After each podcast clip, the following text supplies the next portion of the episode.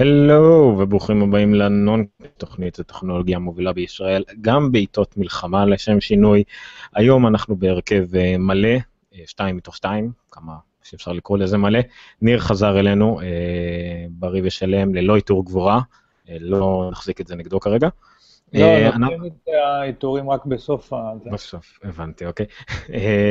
מה יהיה לנו היום? יהיה לנו קצת סקירה של מה שקרה השבוע, וגם קצת פולאפים על השבועות הקודמים שניר לא היה פה, וגם נדבר אה, דברים קצת יותר רלוונטיים על אה, הטכנולוגיה שמלווה אותנו בצוק איתן, אה, חלק בצורה יותר מוצלחת, חלק פחות מוצלחת, אבל אנחנו עדיין חיים, אז כנראה שזה עושה את העבודה. אז בואו נתחיל לנונקאסט, פרק 058 לתאריך 29 ליולי 2014, אנחנו עדיין כאן, בואו נתחיל לפני שיהיה מאוחר. ונתחיל, ונתחיל. shall we? אז אה, איך היה בחו"ל? האמת שלא הייתי בעזה, הייתי באיו"ש.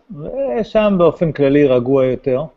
אה, קצת הפרות סדר, אירועי ירי, מטענים, אבל זה לא המלחמה. יש לי כמה חברים שם בעזה, שזה מלחמה אמיתית מה שקורה שם. להערכתי, אגב, שטח הלחימה מהסבוכים והקשים שהיו אי פעם בהיסטוריה של האנושות. גם צפוף, גם עם אזרחים, גם עם המנהרות, גם עם זה, גועל נפש. כן. מה שצריך לעשות. אפשר להגיד שאנחנו מהצבא היותר מאומן אה, בעולם דווקא לתנאים האלה, אה, לצערנו. כן, בלית ברירה. כן, כל מה שקשור ללוחמה בשטח בנוי, איך קוראים לזה? מה ראשי תיבות של זה? מה, לשב? לשב, כן. אה, חשבתי שזה משהו יותר מעניין ראשי תיבות. כן, לא, אבל לשב, לשב זה משהו שמכירים, אבל לשב שהוא באזור מלא אזרחים, ומאוד מאוד צפוף, הרי אז הם המקומות הצפופים בעולם, ו... שוב, עם המנהרות האלה, והכל היום מולכד שם, והמטרות שלך הן בתוך מבנים אזרחיים, כל מה שאתה לא רוצה שיהיה בקרב, יש לך שם. גול נפש. הבנתי. אתה היית אקטיבי ממש? צלקות וכאלה? לא, לא, לא, ממש. שוב, איו"ש רגוע יותר. היה כל מיני אירועים פה ושם, אבל ממש אה, לא, לא הייתי בסכנת חיים. מגניב. אה, אז מה, מה הפסדת? יש משהו שהפסדת שצברת אולי רצית לדבר עליו, או שהיית עסוק לגמרי במלחמה ופוסטים אה, ציוניים בפייסבוק? אני כבר לא זוכר.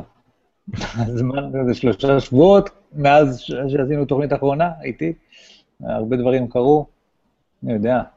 כן, לא עוד מעט אתה גם עוד פעם עוזר אותנו, צריך לציין. אה, כן, שבוע הבא, אנחנו תכף נדון על זה בסוף, שבוע הבא כנראה נקליט ביום שני. אה, כדי שעוד נספיק לפני שאני ממריא, אבל אה, נתעדכן בהמשך. סבבה. אה, אז מה כן הפסדת, שזה יהיה טיפה הפולאפים שלנו.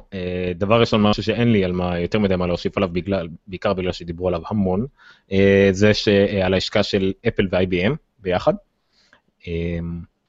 זה בהתחלה זה הפתיע מאוד אנשים, ואז זה נהיה פשוט מאוד מאוד הגיוני שהם ישתפו פעולה. הדבר כן היחידי שבאמת לא שמתי פה את הלינק, אבל לא משנה, נגיד אותו בעל פה, היה איזה כתבה שבלקברי ודל אומרות שהן לא מודאגות מהעסקה בין אפל ל-IBM, דל מהצד של מחשבים ו hardware ל enterprises, ובלקברי מהקטע של שירותים וניידים ודברים כאלה. כל אחת מהן, יש לה רקורד מאוד מוצלח בלא להצליח בתחזיות שלהם. אז uh, זה הסיבה כנראה למה הן נכשלות, בגלל שהן uh, ממשיכות שוב ושוב להביע ביטחון עצמי מופרז לחלוטין. תן, תן רגע תקציר, כאילו מה זה אמור לכלול בסופו של דבר, מעבירים את נוטס של, של, של, איך קוראים לזה? לוטוס לאייפון?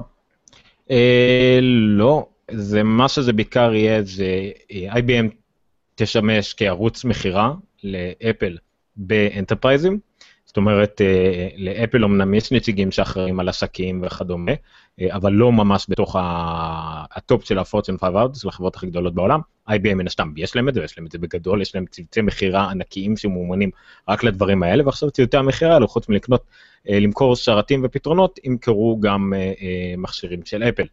כמכשירי קצה לפתרונות ש-IBM תציע, וזה מה ש-IBM תיתן בתחום הזה, IBM בעצם תפתח אפליקציות ושירותים אותו מול האייפון, אה, ויתאימו את עצמם יותר טוב לדרישות של enterprise ענקים. אני יודע את זה מאנשים שעובדים, חברים שלי שעובדים ב-IBM, כולל אחד שעובד ב-IT, אומר שה...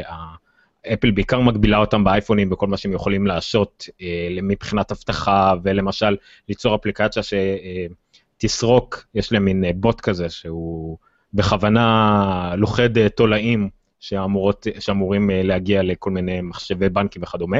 והם רוצים לגשת למחשב הזה ולבדוק אותו ואפל לא מאפשרים להם, אז עכשיו אולי, כיוון ש-IBM היא זאת שתעשה פתרונות, אז כן יהיה למשל פתרונות לתחומים האלה. אה, בעיקר הדיונים באינטרנט היו לאחרונה מפה עם היד העליונה.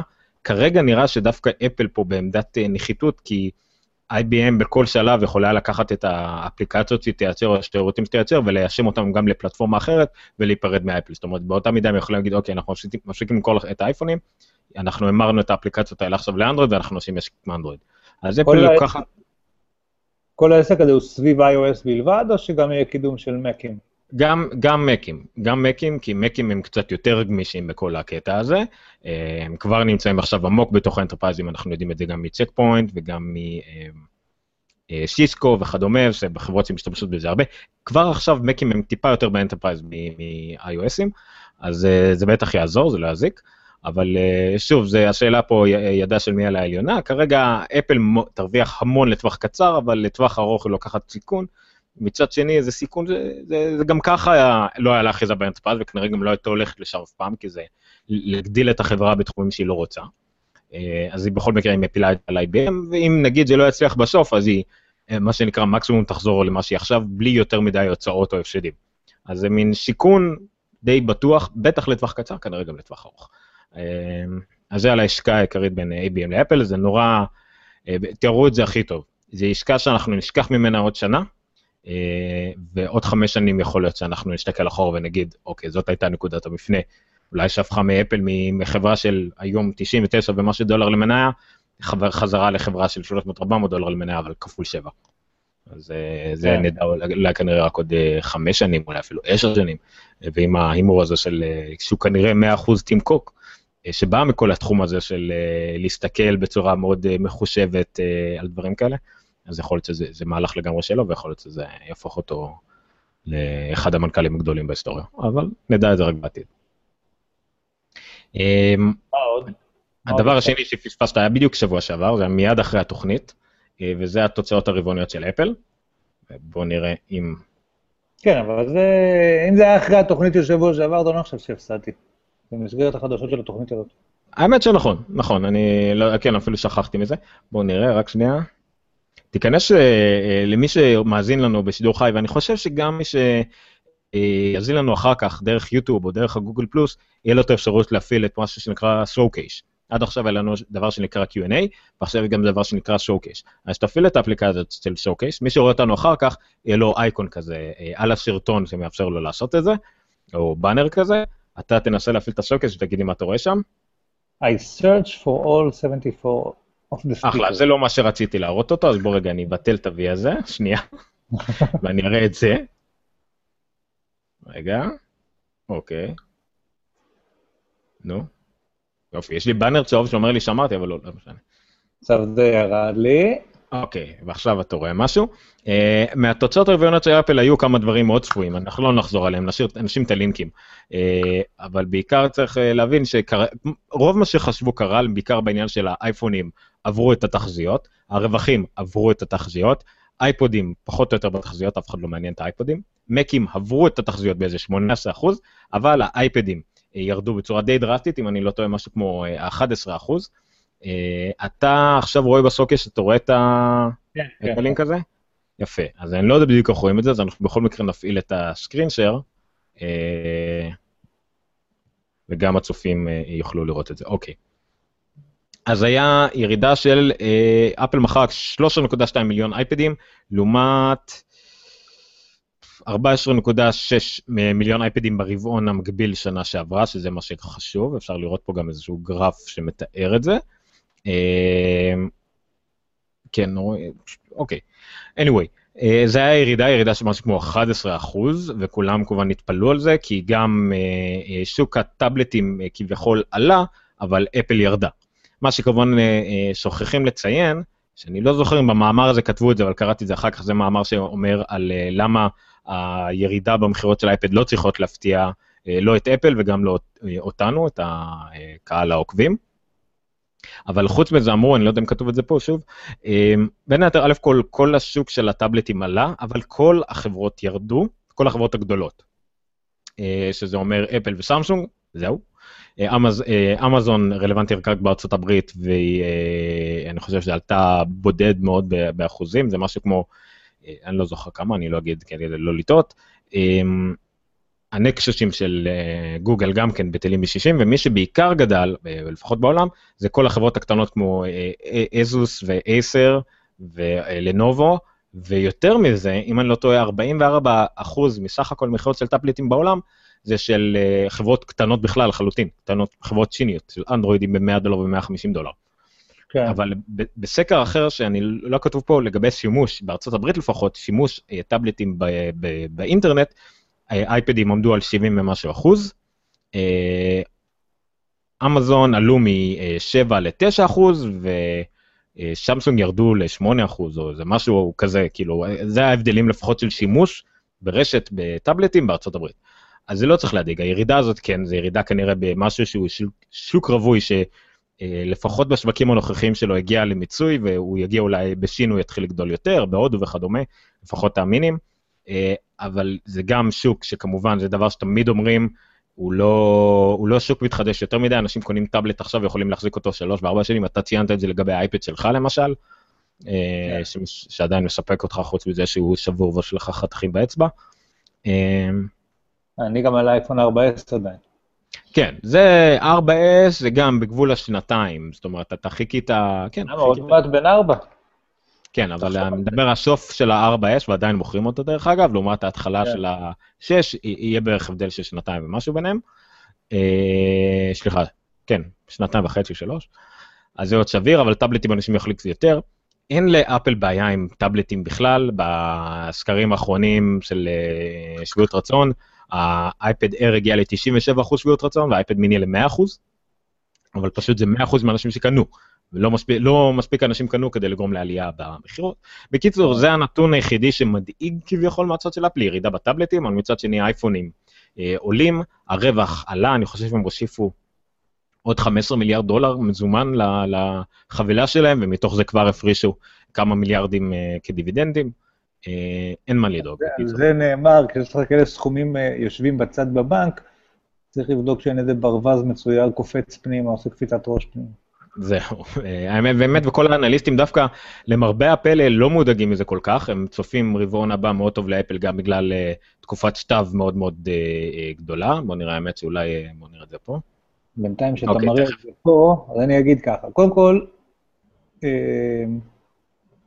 מצד אחד, באמת כל התוצאות שלהם חוץ מהאייפד די מרשימות, uh, מצד שני, כל הכותרות שאני קראתי על הדיווחים על הרבעונים של אפל, דיברו על זה שהאייפד ירד. אה, שזה די מעניין. אה, מה שכן, אני לא, זאת אומרת, לא הייתי מבטל את זה כל כך, את העניין הזה. גם אם יש פה איזשהו סייקל של 3-4 שנים, אה, אתה יודע, של להחזיק אייפד, עדיין הייתי מצפה שאייפד דור ראשון עכשיו יחליפו אותו, דור שני כבר יחליפו אותו, ו- וכנראה שזה לא קורה בקצב מספיק גדול. אני לא יודע גם כמה השוק רווי, זאת אומרת, בוא נגיד, יש, נשאלת שאלה אמיתית, אם בזמנו דיברו על זה שהאייפד זה הפוסט-PC, אתה יודע, העתיד, כאילו, המחשבים ירדו, טאבלטים יעלו, השאלה אם זה באמת נכון. כי בינתיים שוק המחשבים, הוא, לפחות אצל אפל הוא גדל, האמת, אצל האחרים הוא גם יורד, אבל uh, אני לא יודע כמה האייפד הוא באמת הפוסט-PC, עד כמה הוא מסוגל להחליף את המקבוק אייר שיש לי עכשיו, שאני משתמש בו עכשיו לדבר הזה. אה, ואם הוא לא, זה יכול להיות שאנשים, אתה יודע, רואים בו באיזשהו שלב, אוקיי, זה גימיק נחמד שיכול לשבת בצד בבית, לא צריך להחליף אותו, כי גם ככה, בשביל לגלוש קצת באינטרנט ולעשות כמה מיילים, אז כאילו זה לא כזה משנה. אה, שאלה אסטרטגית נראה לי יותר, מה, מה הסטטוס היום של טאבלטים בעולם. תראה, אה, הרבה טוענים שזה, אנחנו, בגלל שהאייפדים שיקפו את שוק ה-PC, רק בצורה מאוד מאוד מואצת, אז הם כבר, כבר משקפים את עולם הפוסט PC, אז אנחנו אולי בעולם של פוסט אייפד, שמה שמחליף זה מה שאנחנו רואים עכשיו בתמונה, זה משמאל, זה, זה הפאבלטים. במיוחד דווקא בשווקים המתעוררים, שהם כביכול אמורים להיות השוק החדש, הם דווקא מעדיפים דברים כמו פאבלטים, שהם גם טלפון וגם מספיק דומים לטאבלט כדי לשפק את צורכי המדיה שלהם, וזה בעיקר התחליף של השווקים המתפתחים שלא רוצים גם וגם. אה, אז זה גם סוג של איום על האייפד, ועדיין האייפד מכר כמה, אמרנו 13 מיליארד, זה עדיין פי שלוש מכל המקים, וזאת אומרת שבארצות הברית הוא מכר אולי קצת פחות מכל שאר הלפטופים. אה, כן. זאת אומרת, עדיין טאבלט אחד הוא בערך מכר כמו כל שאר הלפטופים בארצות הברית. אה, בערך, אולי, אפילו אם זה חצי או שליש, זה עדיין המון. אז אין, אין פה גם, זה פשוט זה הפך להיות מוצר שכנראה התבסס כשוק, כמו שהמקים כבר עם שוק של אה, הברית בין 11% ל-15% קבוע כבר שנים, ואפל מרוויחה על זה עדיין המון, אז גם האייפדים יהיו ככה, ועדיין עיקר הרווחים והגוש מרג'ין, מה שנקרא, עיקר הרווח נטו יגיע עדיין מהאייפונים, ואולי ממוצרים עתידיים, שזה מה שאפל הבטיחה לנו עד סוף השנה. אז נראה אם יש עוד משהו שיכול לקרב לזה. חשוב להבין, זה גם כן, כל הכתבות שאתה אמרת שראית, אה, במיוחד בעולם המיינסטרים, שמחכים שאפל אה, אולי תוציאו עוד דבר innovation כמו אייפד או כמו האייפון, לא יכול להיות משהו כמו האייפון. אין אף מוצר צריכה כרגע בעולם שנמצא ממש על כל אדם, אם לא שניים כאלה, כמו אייפון. הדבר היחידי שאפשר לחשוב עליו זה אם אפל תוציא, לא יודע, ארנק, אוקיי? או תחתונים. אני לא יודע מה עוד יכול להיות לכל בן אדם ממש כל בן אדם בעולם לפחות חתיכה אחת. אייפדים מראש לא יכלו להיות ככה, בני אדם, אין מספיק עשירים בעולם שיכולים להחזיק גם וגם. אייפון, במיוחד הוא משופשט פה, הוא מוצר שם, או, או בכלל אייפון, סליחה, כל טלפון סלולרי, זה כן מוצר שיהיה לכל אדם באנושות. אני חושב שכבר עכשיו יש אה, כמות סלולרים או סמארטפונים כמעט כמו בני אדם, וזה רק יגדל. אה, אז זה כן, וטאבלטים לא, לא, לא יכולים להיות דבר כזה. אז אה, ציפיות מראש היו גבוהות מדי. עכשיו כשהייתי במילואים, אז uh, היו איתי שני מכשירים שלקחתי איתי. אחד היה כמובן האייפון 4S, והשני היה קינדל דור ראשון. Uh, והגעתי שם למסקנה שפאבלט כזה של חמש וחצי אינץ' היה מבחינתי המכשיר האולטימטיבי. זאת אומרת, אתה יודע, זה גם, זה הכל. אני, אני, אני באמת אחכה עכשיו ב... אומרים שאולי באייפון 6 החמש וחצי יצא מאוחר יותר, אני הולך לחכות לו, כי נראה לי שזה באמת... Uh, אם בהתחלה קצת הייתי אנטי, אז uh, גדולים מדי ואי אפשר לשים בכיס וזה, אני חושב שבעיקר במאותגר ראייתית שכמוני, המסך הגדול, הוא ייתן לי מענה כבר ליותר ממה שאני עושה היום עם האייפון, כי באמת אי אפשר לקרוא ספרים או מאמרים בצורה נורמלית, ואני מחכה לו בכל צבוח. אה, אני פשוט בדיוק מחפש מה המשקל היה של הקינדל הראשון, כדי לראות אם... זה מקלדת היה. לא, עדיין זאת המקלדת המטופשת הזאת. בוא נראה רגע. וגם בגלל שהוא לא פייפר ווייט. לא, זה לא, זה לא, אה כן, זה הספק שלו, בוא נראה. אין לי מושג כמה זה אומר, מה זה אאונצ'ים? כן. זהו, לפחות מכשיר... אה, אבל אתה יודע, עושה את העבודה, אין חוכמות. מה שכן, אתה יודע, הייתי צריך, בגלל שלא היה לי Paper uh, white, אז יש לי case כזה עם פנס נשלף כזה, שמאיר עליו. אבל uh, עשה את העבודה, אין חוכמות. קראתי ב-15% מהספר שוגון, שהוא ספר שאמור להספיק לך לכל החיים בערך. איזה ספר? שוגון, מומלץ בחום. אם כבר אני אמליץ איזה ספרים, שוגון, דרך אגב, זה איפשהו בשנת 1500 ומשהו, שאירופאים מגיעים... הקינדל הראשון, הקינדל הראשון שקל 300 גרם? יכול להיות? כן, הוא לא כזה מכשיר כבד. לא, 300 גרם זה המון, זה פי, זה פי שתיים וחצי מהאייפון שלך. כן, אבל הוא שישה אינץ'. אה, לא, פשוט רק... לא... פשוט מה שרציתי לדעת, זה אתה יודע, אם, אם אולי חמש וחצי אינץ' וכאלה, אבל אם זה באמת משהו שיכולת לשכוב אותו עליך כל היום, בר... וזה הוא הטלפון. לא, הוא לא נכנס בכיס, זה חלק מהבעיה שלו, וזה היתרון של פאבלט. הבנתי. אה, אוקיי, אוקיי. אה, כבר המלצתי על ספר, אני רוצה עוד אחד, אני קורא עכשיו את אה, Creativity Inc. של פיקסאר, אה, על פיקסאר, של... אה, כן. זה, האמת, חשבתי שזה יהיה עוד ספר כזה על חברה, אבל זה על הניהול של החברה, ומי שחובב ניהול, זה ספר מרתק, על איך לנהל חברה בצורה שהיא לגמרי לא כמו קורפרייט אמריקאי אפור ורגיל. מעניין מאוד, מומלץ. הצופים יכולים לראות אותי מוסיף, אה, שנדבר על זה גם בנוט שלנו. הלינקים יהיו ב-geekstore.co.il/noncast/058. אני נוסיף את זה פה. דרך אגב, למי שמתעניין בפיקסאר ובאמת על המנטליות שלהם ועל מה הם יכולים לעשות, John Siracusa בפודקאסט שלו, Hypercritical, היה לו לפחות פרק אחד שדיבר על פיקסאר, בעיקר כדוגמה לחברה שלא נכשלת, זאת אומרת לא הוציאה מוצא רע, לפחות אולי חוץ ממכוניות וגם קצת לאחרונה שהיא מתדרדרת, אבל סתם כדוגמה כהשלכה בכלל על חברות טכנולוגיה ובכלל על העולם, אז זה גם נחמד, אני אולי, אם אני אזכור, אני גם אחפש את הפרק הזה ספציפית. נשאר פה שרקיוזה. קצת נזדרז יותר, בוא, מי שצופה גם יכול לראות אותי עובר ללינק הבא, אתה תהיה קבוצת הביקורת שלי כדי לדעת איך רואים את זה. מה עכשיו, אתה רואה שתי לינקים או רק לינק אחד, עוד כמה שניות? לא, מי יפתח ראשון, אני רושם את השני במקום. כן? אבל עוד לא יפתח. עכשיו אנחנו עוברים למדבקות? לא, עוד לא. Uh, גם זה, זה, זה כבר עכשיו רק שתי קוריוזים בעקבות הדבר הזה, בגלל שזה כל כך משעמם, אז אנשים חיפשו uh, מה כן מעניין להגיד על זה. אז דבר אחד זה, אם המוצרים הנפרדים של אפל היו חברות בפני עצמם, הם היו גדולים כמו. אז יש פה גרפים, אתם רואים פה משמאל בכחול, uh, מופיע לנו רק האייפון, האייפון הוא קרוב ל-20 מיליארד דולר, שזה אומר הוא כמו מקדונלדס וקוקה קולה ביחד. שזה מטורף. כן, הוא יותר מאמזון. והוא קצת פחות מגוגל ואי-ביי ביחד. נתונים מדהים. כן, אם האייפד היה מוצר בפני עצמו, שזה קצת פחות מ-6 מיליארד דולר, הוא היה כמו יאו, פייסבוק, לינקדאין, טוויטר, גרופון וטסלה ביחד. יותר מזה. יותר מהם, סליחה, כן. וזהו, זה השתי נתונים המעניינים, רק בוא נגיד, אם היו לוקחים גם את ה... את המק, אני בטוח שהוא גם היה יותר גדול מהרבה חברות שחשבתם שהן הרבה יותר גדולות מזה. הנה, הם אפילו אומרים, לא, הם אומרים את זה פה. כן, אה, הנה, יפה. רק החומרה שלהם, זאת אומרת, אוזניות וכל הדברים, הסטויות משביב, זה 1.63 מיליארד, זה יותר מצ'יפוטלס, שזה רשת של נראה לי טאקוס וכאלה בארצות הברית. כן. והכוכבת של האירוע הכספים הנוכחי של אפל היה החנות של iTunes.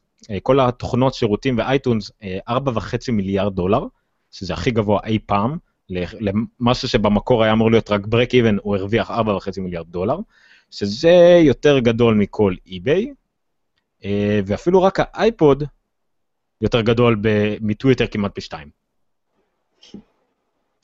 שזה מרשים, ספק. דרך אגב, אני רוצה לתקן את מה שאמרתי קודם, עכשיו אני כן רואה את שני הלינקים אחד מעל השני. אה, אוקיי. אז אני אעשה, אבטל את ה-V על זה, ואז תפסיק לראות. אוקיי, והדבר, דרך אגב, זה אין לי לינק לזה, רק שמעתי את זה היום באחד מהפודקאסטים. אפל הודיעה שהיא חילקה למפתחים עד היום, ב App Store בלבד, 20 מיליארד דולר. חצי מזה רק בשנה האחרונה. זה עלייה אקספוננציאלית. כן, לגמרי. יותר, בשנה האחרונה יותר מאשר בארבע השנים שקדמו להם ביחד. שזה המון. וזה כשהרבה מה, מהאפליקציות עוברות למוצא, עוד למודל חינמי, אז בכלל. כל הדבר... שוק, לא, קודם כל מודל חינמי זה עדיין in-app purchase ברובן, אבל כל שוק שהוא שוק של עשרה מיליארד דולר הוא שוק גדול. זה לבד רק אפליקציות של... וזה הרווחים של המפתחים, זאת אומרת, זה רק 30 אחוז מההכנסות סך הכל מה App Store. לא, 70 אחוז. סליחה, 70 אחוז, סליחה. טעות שלי. 70 אחוז, ועוד 30 אחוז זה, זה מה שאפל הכניסה. אבל זה לא כולל נגיד את מה שנכנס לאפל מ iTunes Store, זה... לא, לא, App Store, נטו app, apps, הם מפתחים. כי באייטון זה בלאגן אחר לגמרי של מי מקבל את הרווח. והדבר האחרון שקשור לכסף, זה הגידול, הגידול הכי גדול שהיה לאפל ברבעון האחרון, וזה לא בא מהדיווח מה, מהאירוע ל...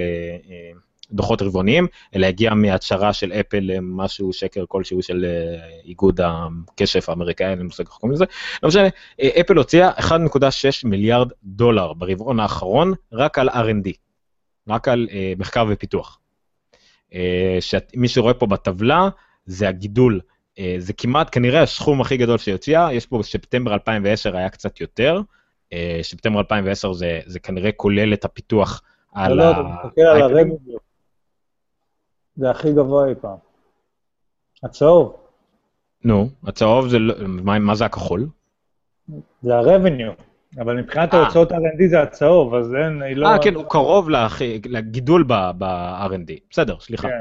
גידול ב-R&D גדול כמעט כמו ה... זה לא גידול, אלא... אה, נכון, זה רק גידול, סליחה. לא משנה. anyway, מה שאני בא להגיד, אה, זה בין הסכומים הכי גדולים שאפל אי פעם הוציאה על R&D, בטח קפיצה אדירה לעומת השנתיים האחרונות. ומה שקרה לפני השנתיים האחרונות זה היה אייפד למשל, וקצת לפני כן היה אה, אייפון, ועכשיו אנחנו רואים עוד גידול. זאת אומרת, הולך לצאת, לפי הזה, מה שהם מפתחים, עוד מוצר אחד גדול לפחות. לפי הסכומים שהם הוציאו בו, הוא יותר גדול מהאייפד ומהאייפון, לפחות בכמה שהם השקיעו עליו, אה, מבחינת הגידול. אה, וזה מערכים... בהזדמנות חגיגית זו, שלקראת ים השמועות שעוטף את הסתיו הקרוב, שאפשר למנות בהן את האייפונים החדשים, כנראה איזשהו 4K, איימק, אני לא יודע, או מסך או משהו אחר, iWatch אולי, מדברים על איזשהו שידור גם לאייפד, לא יודע, זה פחות או יותר יוצא כל קו המוצרים שלהם, פחות או יותר. לקראת זה, אני רכשתי 30 מניות של אפל. אני עכשיו בעלים של מניות של אפל. אנחנו צריכים, אה, בסדר, אבל אתה לא יועץ השקעות, אז אתה לא צריך לעשות disclaimer כל פעם שתפתח את הפה. אני לא כלום, כן. אבל אני גם לא אובייקטיבי. אבל אף פעם לא התיימרתי. אה, באיזה סכום קנית, מותר לנו לשאול? בסביבות עשרת אלפים שקל זה 30 מניות, משהו כזה. לא, כמה למניה? וכמה למניה זה היה? הם היום על 90 ומשהו, בין 90. היום, זהו, הם, אה, השבוע הם עלו, גירדו את ה-99, גירדו את ה-100. אה, לפני שבוע זה היה 96. אז אני קצת 95 או משהו כזה. אז יפה, אז זה כבר הרווחת. כן, אבל 3 דולר זה עוד לא זה. זה לא עמלה אפילו שלוקחים ממך. תראה, אני, לפני, אמרתי לך, ינואר לפני שנה וחצי שמתי אלף שקל על ביטקוין. עלה, ירד, עלה, ירד, עלה, ירד, אלף שקל נהיו 30 אלף שקל. מכרתי מתוך זה 10, קניתי ב-10 האלה מניות של אפל. אז אמרתי, אתה יודע, זה עדיין אלף שקל מבחינתי, גם אם הכל מתרסק. הבנתי, יפה, בסדר, זה סך הכל נראה לי כמו השקעה נבונה. אוקיי, בואו נמשיך, בואו נראה את המנגנון הזה של הלינקים. בגלל זה אנחנו צריכים עוד מפיק, מישהו שיעשה את הקקי הזה. מישהו רוצה להיות מפיק? האמת שכן, זה מישהו שיכול אפילו להצטרף לפרקים ופשוט אה, הוא יהיה על מיוט ופשוט רק ינהל את הדברים האלה ברקע. חבל שקראת לעבודה שלו כרגע קקי. אה, כן, בסדר, זה עבודה קקי. מישהו צריך לעשות את הקקי, אין מה לעשות. נכון. אה, תשאל את הבן שלי. אוקיי, אז זה היה לגבי ה-R&D, העברתי כבר ללינק הבא. שבוע שעבר דיברתי על הפרסומת של אפל, המאוד מאוד חמודה, אנחנו רוצים לראות אותה עוד פעם, בואו נראה אותה עוד פעם ברקע. אה, כן, אה, פרשומת נדירה, מישהו לא זוכר איפה אמר את זה, שאפל לא קוראת לזה פרשומת, היא קוראת לזה שרת קצר. אה, זה היה בטוויט או שזה היה במקברק? זה היה שרת קצר של 30 שניות שאנחנו שומעים לכם בין, בהפסקה בין תוכניות ומשוויהם יש פרשמות. אבל זה שרת, זה לא פרשמות. אוקיי, מה שרואים פה זה אה, מספר MacBook Air ים, זה כנראה זה לא, זה stop motion של מספר MacBook Air ים שונים, לא מדובר באותו אחד שיש עליו איזה עבודת פוטושופ. ועל כל אחד... אה, שונים, כי רואים כן. סריטות ודפיקות כן. וכל מיני כאלה. זה, ורואים בעצם המון מדבקות מסוגים שניים על, הג, על הגב של ה MacBook, אה, מסביב לתפוח. דבר שנפוץ, ראיתי הרבה כאלה בחנויות וב eBay מלא בדברים כאלה שאפשר לקנות. אה, אז זה ממש 75 אה, מקבוקרים אה, שונים, וזה פרשום למקבוקר, ובשוף גם רואים את הלוגו של אפל הצבעוני, או שקאמבק, שלא ראו אותו בפרשומות כבר איזה 10 שנים, מלבד סקירות של כמובן המקים הישנים, ובטואה, בדן אופי של אפל ובלוג, עשו פשוט לינקים לכל ה-75 מדבקות שמופיעות בפרסומת. עכשיו מישהו נורא משועמם, ועבר פחות או יותר פריים פריים בדבר הזה של ה-30 שניות, ואסף את כל ה-74-5 אה, מדבקות עם לינקים ל- לקנות אותם. שמע, אני חיפשתי פעם דברים כאלה, יש פה כמה דברים שלא ראיתי, במיוחד כאלה שחדשים שקשורים ל Breaking Bad. הרבה מאלה חשבתי, ראיתי כאלה עם Snow White ועם ניו יורק ועם החתול וכל הדברים האלה. אה, Simpson כמובן, הדברים האלה, וזה, כן, זה פשוט מדליק לגמרי, זה בכלל Space Invaders וכאלה. הוא חשק. כן, זה, זה לגמרי אני הייתי קונה אחד, הבעיה שאני, המחשב אחד שלי הוא של העבודה, ככה שלא נעים, והמחשב השני לא יוצא מהבית כמעט. אז אין לי מה לעשות עם זה. אבל אה, כן, זה מאוד נחמד, ודיברו על זה גם שאפל מראה מחשבים חבוטים ושרוטים, וכנראה ג'וני אייב היה באיזה חופש שהם הוציאו את זה. אה, כדי שלא יראה איך מה עושים לו למחשבים שלו. אה, אז זה נחמד, אה, תיכנסו ללינק הזה ששמנו לכם פה, וזה 75 מדבקות מהפרשמות של אפל. כמה עולה מדבקה כזאת? סתם של הקנה מידה. וואי, זה, זה 5 דולר עד 15 דולר, אני לא יודע, פלוס, תלוי מאיפה אתה מוצא וכמה עולה משלוח, זה, זה גרושים. קטע, כי זה ממש נותן אופי למחשב, זה משהו, אתה יודע. היום, פעם, כשהתחלתי עם המקים, לראות מק ב, ב, ב, במקום ציבורי היה אטרקציה בפני עצמה. היום אתה יושב בבית קפה בתל אביב, 50% מהמחשבים הם אה, מקבוקים כאלו ואחרים. אה, אז מקבוק, אתה יודע, עכשיו, כדי להיות מיוחד, איזו מדבקה כזאת נותנת לו אופי. זה לא רע. ויש שם כמה מגניבות לגמרי. בהחלט. אני קניתי כאלה לאוטו דרך אגב. אה, כל, אה, כל מיני כאלה מדבקות, אבל עוד לא יצא לי כי החלפתי אוטו, ועכשיו כל המדבקות שקניתי הן שחורות, כי היה לי רכב לבן, אבל עכשיו יש לי רכב שחור, אז אם אני אשים אותם לערעור. אז אני קצת תקוע. אה, אוקיי, אה, בואו נעבור מהר. אה, עוד דבר שקרה שבוע שעבר שכן הספקתי לדבר עליו, כי זה קרה ביום שני, יצא בטא 4 של iOS 8 ויוסמיטי. אה, גם יצא בבטא חדש וגם אה, אה, במשך השבוע יצא פאבליק בטא. מה שאומר שלכמעט מיליון אנשים רגילים יש פתאום גישה ליסמתי, מה שאומר שמתפרשמים גם המון תמונות, ואתר כמו ארס טכניקה מעלה סקירה רשמית של המערכת הפעלה, של איך היא נראית לפחות, עם המון הבדלים אה, בין מבריקס אה, אה, ליוסמתי, אה, חלקנו ראינו את זה. אני חושב שההבדל הכי גדול, וגם מדברים פה, איפה יש את הדוגמה שהם הראו את זה? אה, אוקיי. אה, איך אה, יוסמתי נראית על אה, רטנה ונראית על משך רגיל. Uh, אני השתמשתי ביושמתי על רג, על משך רגיל, ואני חייב לציין שכן, זה נראה פחות טוב ממבריקס. זה ממש נראה פחות טוב ממבריקס. אני לא יודע, אני רגיל לזה. זה, זה נראה פחות טוב ממבריקס, אבל כמובן שרואים את זה על רטנה, זה נראה הרבה הרבה יותר טוב. אתה רואה גם מהתמונות, ואתה רואה שבגלל שזה גם פונט אחר שמותאם יותר לרטנה, אז רואים שמה שאפל תמיד התגאתה בו בפונטים שלהם, שהם נראים מעולה, אז פתאום הוא נראה גרוע. אה, המון דברים כאילו מתפשש, מתפקששים, גם בכל העניין של השקיפות וכדומה. אה, לארס טכניקה היה אה, עוד מאמר הרבה יותר ויזואלי, נעבור אליו. מאמר הרבה יותר ויזואלי, שגם נותן פה את כל הדוגמאות שזה, ככה נראה למשל ה-Mission Control ב Mavericks, וככה הוא נראה ביוסמתי, שזה הרבה יותר יפה לדעתי. ה Launchpad לא נראה הרבה יותר שונה חוץ מכל הרקע המעורפל מאחורה שזה יפה, על Time Machine כבר דיברנו שהוא גם נראה אחרת, זה בעיקר אה, יותר עניין של שכבות, כאילו Mavericks היה, הכל היה חד, אתה ראית הכל ואתה היית צריך כביכול לדמיין על בסיס הצללה מה מלמטה מה מלמעלה, ופה הם אה, עושים לך את הבלר אפקט ואת הכל וזה נראה קצת אחרת. פה לא, השינוי... בטא היא בטא 4, נכון? Uh, לא יודעים, uh, זה כנראה בילד uh, קצת פחות מתקדם ממה שיש למפתחים. זה לא אותו בילד, זה לא אותו בילד בדיוק. הם באותו רמה, אני חושב שלפאבליק בטא יש למשל את כרמית, את ההקראה בעברית, אני לא זוכר אם דיברתי על זה שבוע שעבר, אבל כן, יש גם הקראה בעברית, כמו שראינו באייפון, יש גם במק, עם חיסרון אחד, שהשפה לא מתחלפת אוטומטית. זאת אומרת, אם הגדרת הקראה בעברית, אז אם תנסה לקרוא אנגלית, אז הבחורום העברית תקריא את זה באנגלית עם מבטא ישראלי מזעזע. אה, אין עדיין, אולי זה באג, אולי זה יהיה. יש הרבה באגים בכל מה שקשור לנגישות ביושמתי, אולי בואו נדבר על זה קצת. אני, אה, אבל קודם כל אני רוצה לציין פה הבדל חשוב. מי שזוכר בסיסטם פרפרנסס הישנים של, הישן של המקים, תחת אנרגי שייבר, שאתם רואים פה, היה נורת ליבון רגילה. אני חושב שבשנים האחרונות הם שינו את זה לנורת פלורשנט, וביוסמתי, זה כבר, סליחה, יוסמתי זה כבר, נו, זה נורת לד. יאללה. זה כבר נורת לד, אז הם מתקדמים עם הזמן. הירידה לפרטים. אה, כן, לגמרי. זה השינוי הכי גדול בין... אה, אבל מה האייקון של הנטוורקס הוא מ-10.2? בוא נראה. אה, כן, אולי הם הוסיפו כמה, אה לא, הם לא הוסיפו אפילו כמה נקודות חיבור, זה עדיין אותה אינטרנט מפעם. כן. אבל אה, כן.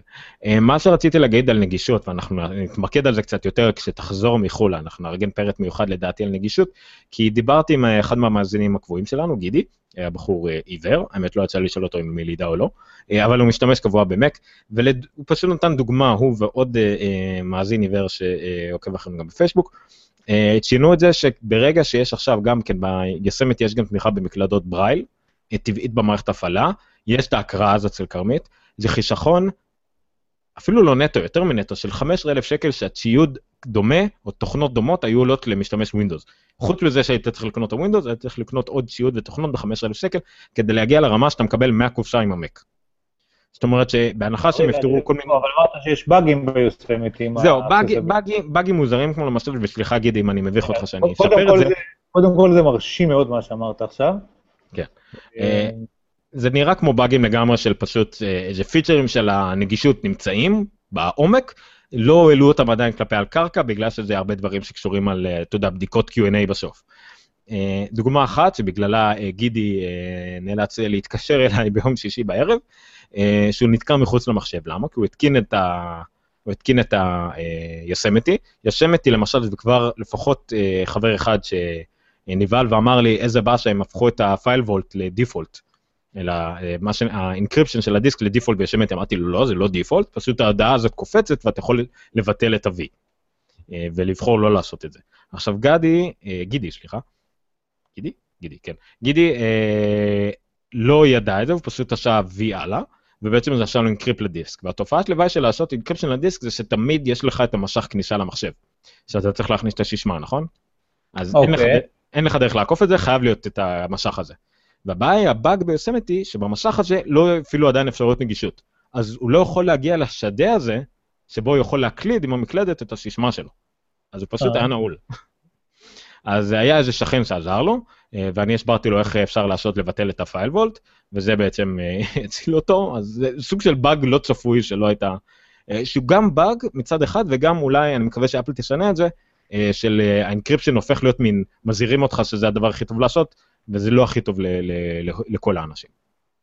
FileVault, מי שמשתמש בזה צריך לדעת שאם בטעות, לא יודע, יש איזושהי תקלה, זה אבוד. רמת ההצפנה שלי כל כך גבוהה, גבוהה, זה שזה, אני מכיר אנשים שפשוט, אה, מי שלא גיבה, אכל אותה, ברמה הזאת. אין, אין הרבה אנשים שיכולים להציל אותך מהדבר הזה. קחו את זה בחשבון שזה צריך לבוא ביחד עם גיבוי, למרות שגיבוי צריך להיות תמיד. כן, וגם לא לפחד אה, שיש שם אפשרויות איפה אם אתם רוצים לשמור את הסיסמה, יש סופר סיסמה אצלכם בצד וייתנו לכם אותה לכתוב והכל, או, או לתת גם לאפל לשמור אותה אצלם. אני ממליץ לתת לאפל לשמור אצלם, זה נשמר אצלם תחת האפל איי-די שלכם, במקרה שיש לכם באמת בעיה אתם יכולים להתקשר לאפלקר, לתת אה, הרבה מאוד הוכחות שזה אתם, והם אה, ייתנו לכם את הקוד הזה חזרה. אה, זה מומלץ. טוב, בואו נדלג מהר, אנחנו רוצים להגיע לנושא המרכזי, כי לא אין לנו הרבה זמן. אה, זה יותר ידיעות עדכניות, ממש לפני התוכנית ראיתי את זה. אפל אה, הוציאה עוד שתי ערוצים לאפל TV. CNBC ופוקס, אה, וגם TV2 סומו וספורט, לא יודע, כל מיני דברים שקשורים לברזיל, אבל הברית זה בעיקר אה, CNBC ופוקס. אה, הברית זה אומר גם שצריכים חשבון כבלים, לעשות אותנטיקציה לחשבון כבלים כדי לראות את השני הערוצים האלה. עוד לא ניסיתי את זה, אני שיחקתי עם אפל TV 3, שזה חדש יחסית אצלי, הפעלתי את ה-HBO Go, נטפליקס, הולו והכל וזה עובד עם חשבון כבלים אמריקאי. אה, ומה שציינו אבל שזה מעצבן כבר שיש המון ערוצים כאלה אז זה נחמד מאוד כי זה סוג של תחליף טלוויזיה אבל אתם חייבים להכניס את החשבון כבלים שא' כל זה מעצבן כי חלק מהערוצים האלה במיוחד ערוצים שהם הם ברודקאסט שהם הם חינם באוויר בארצות הברית עדיין אתה צריך להכניס את זה וגם שאתה צריך להכניס את זה כל פעם בנפרד. למה לא מאפשרים להכניס פעם אחת בהגדרות וזה תקף לכל האפליקציות זה שתי התלונות העיקריות אבל זה מסוג הדברים ששווה נניח ייפתרו במין אה, עדכון תוכנה הרבה יותר מסיבי שאולי יגיע בקרוב בתקווה. אז זה ידיעה לגבי אפל TV. אה, עוד ידיעה, אה, אפל אה, רעננה, מה שכחתי לעשות את זה, לא נורא. אפל, כן. מקבוק פרו עם הרטינה. כן, עדכון כזה מאוד מינימליסטי, בעיקר כי ידענו את זה כביכול שבוע מראש, כי אינטל הודיעה שהיא עשתה טיפה עדכוני מהירות למעבדים שלהם, של הזוול, ושכחתי קוראים למעבדים היותר חלשים שלהם. אבל זה רק עדכון מהירות, כי דיווח, אני חושב שסיפרתי על זה גם לפני שבוע שבועיים, שאינטל אבל דחתה את הפלטפורמה הבאה שלה, שהרצינית של המעבדים, ברבעון או שניים. זאת אומרת, המחשבים הבאים, המקבוק פרו הבאים, יתעכבו כנראה בכמה חודשים טובים, אז בינתיים יש את הספיד במפ הזה, אבל יותר חשוב מהספיד במפ, אה, זה העובדה שלפחות במקבוק פרו רטנה 13 הראשון, אה, המחיר שלו אה, נשאר אותו דבר, אבל הוא מגיע עם... יותר רם. עם, אה, עם 8 גיגבייט רם, כן. שזה טוב, וגם, והמקבוק פורטנה הכי יקר ירד ב-100 דולר, לפני השדרוגים. אז מי ש... וגם הוא מגיע עם יותר רם לדעתי, לא? או שרק לא, לא, לא. הוא מגיע, אה, העליון? מגיע, כן, עם 16, נכון. מגיע עם 16 במקום 8, והוא עולה 2,499 דולר במקום 2,599. גם עלה לו הרם פי 2 וגם עלה לו מחיר 100 דולר, זה יפה מאוד. ועדיין מה שמעניין בסיפור הזה, זה שב-2006, כשאפל, אה, אתה יודע, חברו לאינטל, שזו הייתה מהפכה כאילו מטורפת, אה, אינטל היו בזמנו ה-cutting edge, כאילו, אתה יודע, בכל עולם המחשבים, זה היה, הם, הם הובילו את השוק. כרגע, מעבר לעובדה שהם עדיין לא תפסו את הרכבת של המובייל, הם גם בעולם המחשבים, הם כרגע כאילו מה שמעכב את אפל או מה שמאכזב. זה לא פעם ראשונה שכאילו אינטל מתעכבת, או אינטל לא, לא, לא, לא, לא, לא מביאה את מה שכאילו ציפו שהיא תביא, או דברים כאלה. אינטל, קדימה. אה, כן, וזה אינטל עכשיו, אה, סליחה למי שרואה דברים לא קשורים בשידור וידאו, אה, אינטל עכשיו כמובן עם חרב על הצוואר, כיוון שזה לא שוט, וגם אפל וגם הרבה אחרות מנסות לפתח פלטפורמות משלהם, במיוחד מה קשור על בסיס של עם, ולא רחוק היום לדעתי שאפל תוציא מקבוק אייר על בסיס מעבד של ARM. אה, וכמו שהיא עשתה למוטורולה ו-IBM בזמנו, שהיא ויתרה על פאוור PC בגלל שהם לא עמדו בציפיות, אז יכול להיות שאפל גם עוד מעט תוותר על אינטל בגלל שהם לא עמדו בציפיות. אוקיי. בזמנו אה, אצל אפל, אחד הדברים ששבר אותה היה עם פאוור PC, עם IBM, זה היה ה-G4, שלא הצליחו להכניס אותו... לא, ה-G5 שלא הכניסו אותו לניידים. את ה-G5, נכון, לא הצליחו להכניס אותו למחשב נייד, והרבה מאוד זמן היו להם ניידים כאילו שנחשבו, זה ממש פגע להם בתדמית, כאילו, אה, כי הם עדיין היו תקועים עם ה-G4, שבאמת לא היה תחרותי, אה, לעומת מה שהיה למתחרים. כן, וגם ה-G5, אפילו האיימקים, אתה זוכר, הם היו שמנים כמעט פי אחד וחצי מהאיימקים שיצאו מיד אחר כך, נראו בדיוק אותו דבר, אבל חצי בגודל. כן. שזה אה, בעובי. אוקיי, הקוריוז הבא זה על השורוריה שאף אחד לא מדבר עליה. כולנו אנחנו יודעים על סמסונג כמה עתיקה גדולה, אה, אבל מצאו חברה שעושה את זה אפילו יותר טוב אה, מסמסונג. קוראים להם גזמי, או קסיאמי, או לא יודע איך תבטאו את זה. צונאמי. לא צונאמי אתה אומר? אוקיי, סליחה, זה זה. אוקיי, בוא נשים את הלינק. אני נחמד הדבר הזה, אבל זה יותר מדי דברים לשלוט על זה בו זמנית. זה סיאמי, כן, שיאמי, אני חושב, משהו כן, כזה. כן, שיאמי. אוקיי, השם המערבי שלהם זה מי, לטלפונים שלהם קוראים מי. לא מזמן, אה, איך קראו לו? זה הוגו ברה שעבר לעבוד שם מאנדרואיד, מגוגל. כן, היה שם איזה קוד קוד. כן, הפך להיות המנכ"ל אה, שלהם. אה, והם הוציאו טלפון חדש שנקרא Mi, שהוא במקרה לחלוטין, הנה גרובר מביא את זה ללינק של Cult of Mac. אוקיי, אה, דוגמאות, אה, אתה יודע, כבר, זה ה... זה איזה מי מדובר פה? כן, מי ארבע.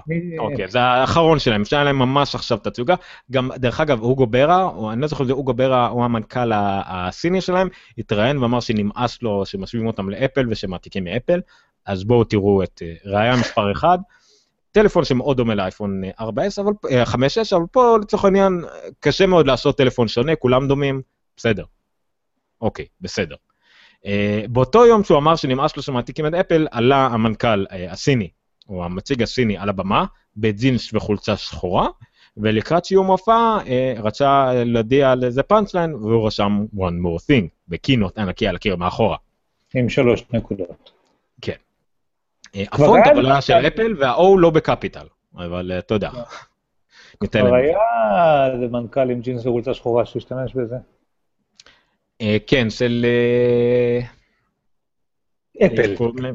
לא, אה, אתה מדבר על אפל, לא, אבל היה גם מישהו אחר שעשה את זה בדיוק, שכחתי, גם מחברה יפנית או קוריאנית, לא משנה.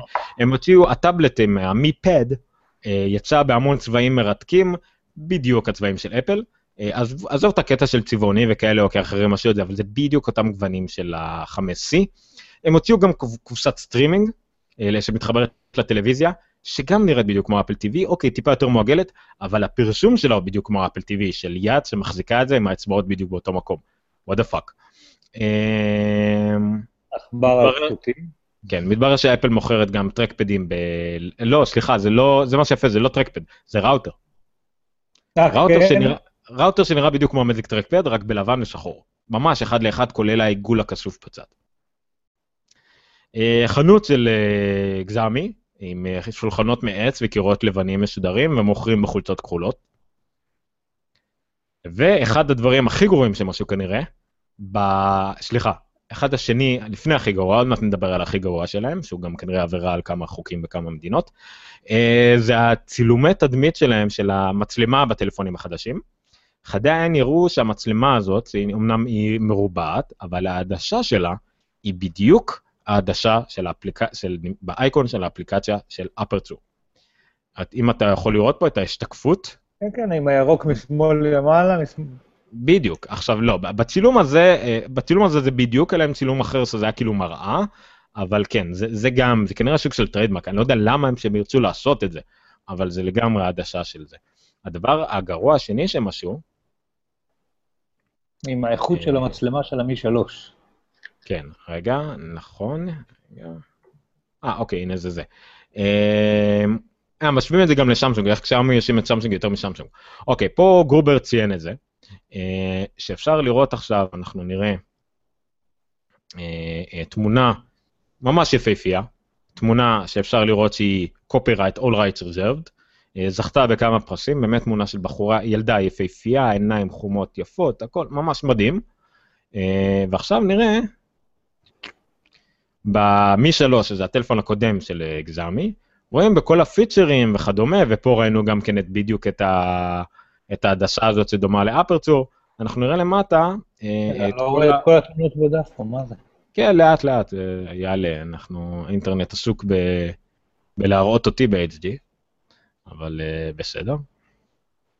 לא, לא קשה לראות גם שכל הייצור של האתר מאוד דומה, אבל בסדר, זה אין מה לעשות, זה מה שמצליח אה, מעתיקים. אז פה, אה, כן, זה, זה הקודם, העדשה, אה, הם החליפו. שים לב, אתה רואה את העדשה פה? זה כבר לא העדשה המועתקת מאפל. כן. אז זה כבר הם החליפו. הנה, גם פה זה היה מועתק, הם כבר לא החליפו את זה. אה, תמונות אה, נפלאות שצולמו עם המי 3, כמו שאתם רואים. ועוד מעט פה למטה, איפה זה? איפה זה? איפה זה? אה, גם זה הם, אה, הם שינו. אוקיי, אבל אני חושב שכל התמונות הנפלאות שצולמו עם ה-3, כולן ללא יוצאים מן הכלל, מצאו אותם אחר כך ב... נכון, הם היו פה למטה, מי שרואה פה, פה זה, מה שאתם רואים למטה פה בגלרי, אה, ופה למטה כתוב קאמרה רול, זאת אומרת תמונות שצולמו במצלמה, זה היה תמונות שכולן מועתקות, ממש, אה, כמו שראינו מקודם, ופה בגרובר אנחנו נשים את הלינק, עוד המון דוגמאות למטה. כולל אחת שהם גנבו, לא פחות ולא יותר, מה-National Geographic. אה, אני לא יודע אם הם טבעו להם את הצורה, זו חברה סינית, זה קצת קשה לתבוע אותם. התמונה הזאת, האמת היא גם מפורסמת בלי קשר. אה, כן, הייתה גם שם. קיצור, ברוכה הבאה, גזמי, אה, את עושה את סמסונג הרבה יותר טובה מסמסונג, כל הכבוד. אני חושב שיש פה איזשהו פער תרבותי שאנחנו צריכים להבין, שבסין זה לא נורא מה שהם עושים. זה פשוט ככה, אנחנו המערבים, זה נראה לנו איום ונורא. אצלם זה לא נורא. אני. עדיין זה חברה ש- ששם אה, אה, לגנוב היה כמו בארץ לשקר. כאילו, זה לא בסדר שאתה עושה את זה, כן? אבל אם תפסת מישהו כרגע מוציא לך את הטלוויזיה מהבית, היית אומר לו, נו, מה קורה? החברה מחזיר לך את הטלוויזיה, אבל נגמר הסיפור. כאילו, זה עניין תרבותי שלנו קשה להבין אותו, אבל בסין זה לגיטימי לחלוטין. יתרה מזאת, אתה כאילו, כל יונדאי וכל, אני לא יודע, תעשיית הרכב הקוריאנית, כולה ללא יוצא מן הכלל התחילה מהעתקות, היפנים התחילו עם העתקות. כל הנושא הזה באסיה הוא משהו הרבה יותר uh, מקובל מאצלנו. אנחנו כן. שופטים את זה בעין מערבית, אז זה נראה לנו נורא. היפנים, היפנים אני קצת אה, טיפה יותר, מ... לא אני מתעסק בזה, אשתי מאוד מאוד התעניינה בזה לאחרונה. היפנים זה גם כתרבות, אה, הם העתיקו את התרבות הסינית, האמת שזה נורא דומה למה שרומאים עשו ליוונים, כן? הם העתיקו את התרבות הסינית, אבל במקרה שלהם הם שיפרו אותה בצורה עצומה. אה, יש תמרי שאתם יכולים לראות ב-yulninio.com, לראות תמרי, שזה כדורים, כדורי רקמה כאלה שאשתי עושה. זה משהו שהתחיל כסיני, מחוטים עבים ולא קשורים, וזה היה משהו נורא פרקטי, והסיני, והיפנים הפכו את זה לאומנות. ואשתי עשתה את זה גם כן יותר טוב, אבל אני סתם משוויץ. אז זה כן, זה גם עניין תרבותי, אבל זה גם תרבות של כבוד, והם צריכים לדעת, במיוחד אם לקחו מנכ"ל אמריקאי, שהם חיים בעולם שלא נותנים כבוד למי שמעתיק. לא משנה, הסמסונג, למרות שהיא מתעקשת לא ללמוד, היא, היא סופגת על זה, אבל אין מה לעשות. בואו נעבור הלאה מהר מהר. אה, אה, דבר, אני חושב... סמסונג סופגת על זה בארצות הברית, אבל סמסונג בקוריאה ובאסיה ובעוד הרבה מקומות אחרים בעולם, מצליחה בצורה היסטרית. ואם תסתכל גם בארץ על מלחמות האנדרואיד אייפון שניטשות בטוקבקייה של ynet ושל כלכליסט, אז אתה תראה שלאנשים לא מזיז שזה העתקה, והם תמיד יאשימו את אפל שהם העתיקו את זה. ו... זאת אומרת, אין להם בעיה, בסופו של דבר הם מחזיקים מכשיר טוב ביד שהוא עתק. זה נכון, לא, גם, גם סמסונג אה, השתפרו בקטע הזה.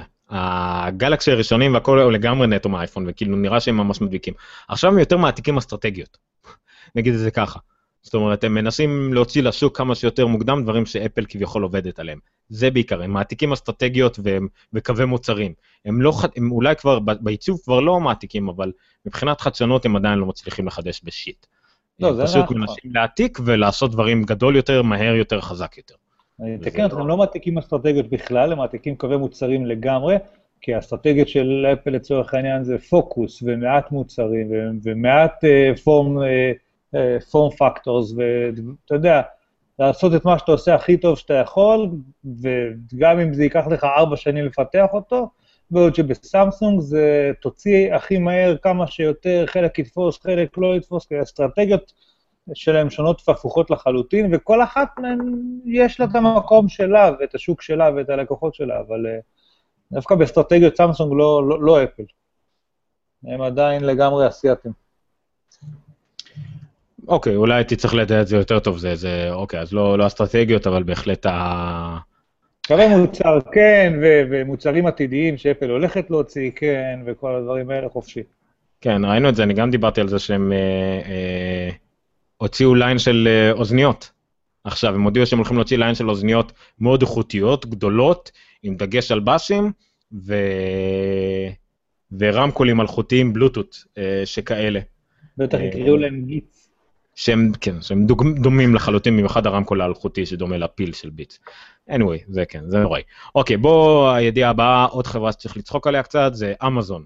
אמזון, שתי דברים היא עשתה השבוע, הוציאה דוחות רבעוניים נוראים, אה, והוציאה טלפון סלולרי נוראי. אה, אפשר לראות פה איזה קו מחבר בין שניים. אה, תוצאות רבעוניות אצל אמזון זה דבר רגיל שהוא נורא, אבל, השנ... אבל הרבעון הזה קצת יותר, אם אני לא טועה, הם הפסידו איזה 11 מיליארד דולר, סכום מגוחך של, או 11 אחוז ירידה, הם הרי לא מרוויחים, משהו די קטסטרופה. הנה, בזוס מזהיר את המשקיעים, כמו שהוא תמיד מזהיר, אבל גם תופש עליהם מה שנקרא סוג של תחת, כי זה בזוס, והוא תמיד מבטיח להם שאנחנו נמשיך. הם הפשידו 126 מיליון דולר, למרות שהמכירות עלו ל-19.3 מיליארד, הם הוציאו 19.4 מיליארד. אז אמזון עדיין לא מרוויחים. מכניסים המון, לא מרוויחים. אבל הם כאילו אסטרטגית ככה. זאת אומרת, הם... נכון, אבל זה מרגיש כאילו מתחילים מהר. אז לא נשאר להם רווחים, הם מרחיבים את החברה, הם, אה, הם שנים ככה. כן, אבל זה, זה מרגיש כאילו מתחיל עם האש קצת, המניה שלהם ירדה ב-10% מיד אחר כך.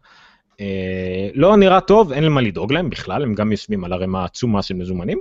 אה, אבל אה, זה נראה כאילו האמזון, בדומה אולי קצת לטוויטר בשיעור הרבה הרבה יותר גדול, צריכים כבר להראות מודל רווחים כלשהו. והאמזון פארפון כנראה לא עוזר להם, הנה גם ידיעה אפילו מגאדזטי על זה, עדיין מפסידה.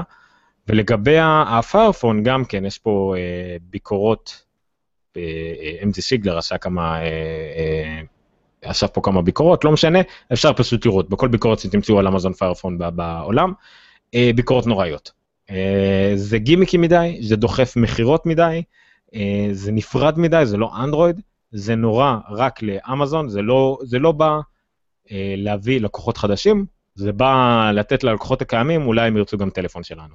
אה, אם אני לא טועה, בטוויט דיברו על זה, אתה כל פעם שאתה נגיד אתה רוצה לראות ספר למטה, במקום מידע על הספר כביכול, יש לך עוד ספרים שאולי תרצה לקנות מאמזון.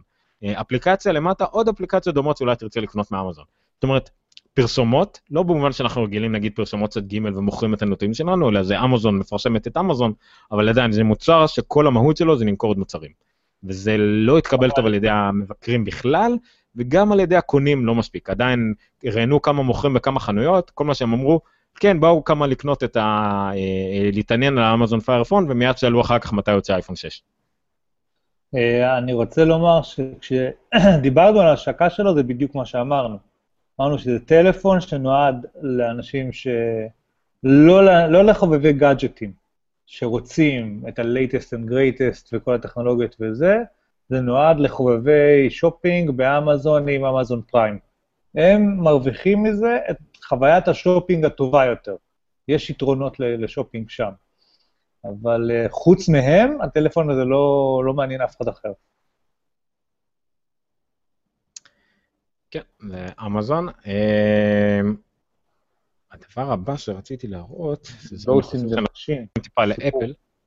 אה, זה סתם, זה במקרה ראיתי היום, אה, גוגל הוציאו מסלול חדש למפתחים, אה, שזה מיועד כביכול לסטארט-אפים, למפתחים מסוימים, שאתה יכול, אפשר לעשות apply ולקבל דברים כמו mentorship ממומחי גוגל פיתוח, הזמנות לכל מיני אירועי mingling, free training, bootcamps וכדומה, וגם כן feature ב-spotlight.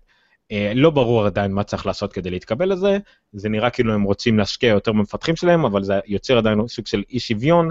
בוא נגיד, אפל לא משקיע יותר מדי במפתחים שלהם, חוץ מהכלים שהיא נותנת להם, אבל כולם שווים, לכולם יש אותה הזדמנות. גוגל פה מנסים אולי טיפה יותר להשקיע במפתחים, אבל רק במפתחים מסוימים. אז זה גם יתרונות, גם חסרונות, זה פשוט טרי מדי, עוד לא יודעים על זה כלום, אבל uh, זה חדש וזה קיים. Uh, לא עשיתי לזה, אבל היילד פה בזה.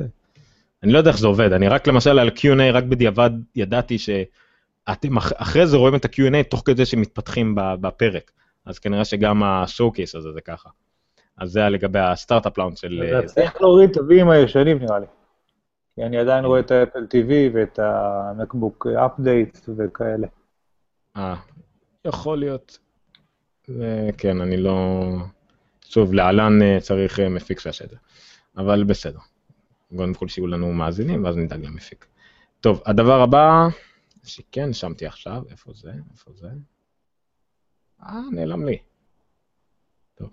עורכים את זה אחר כך.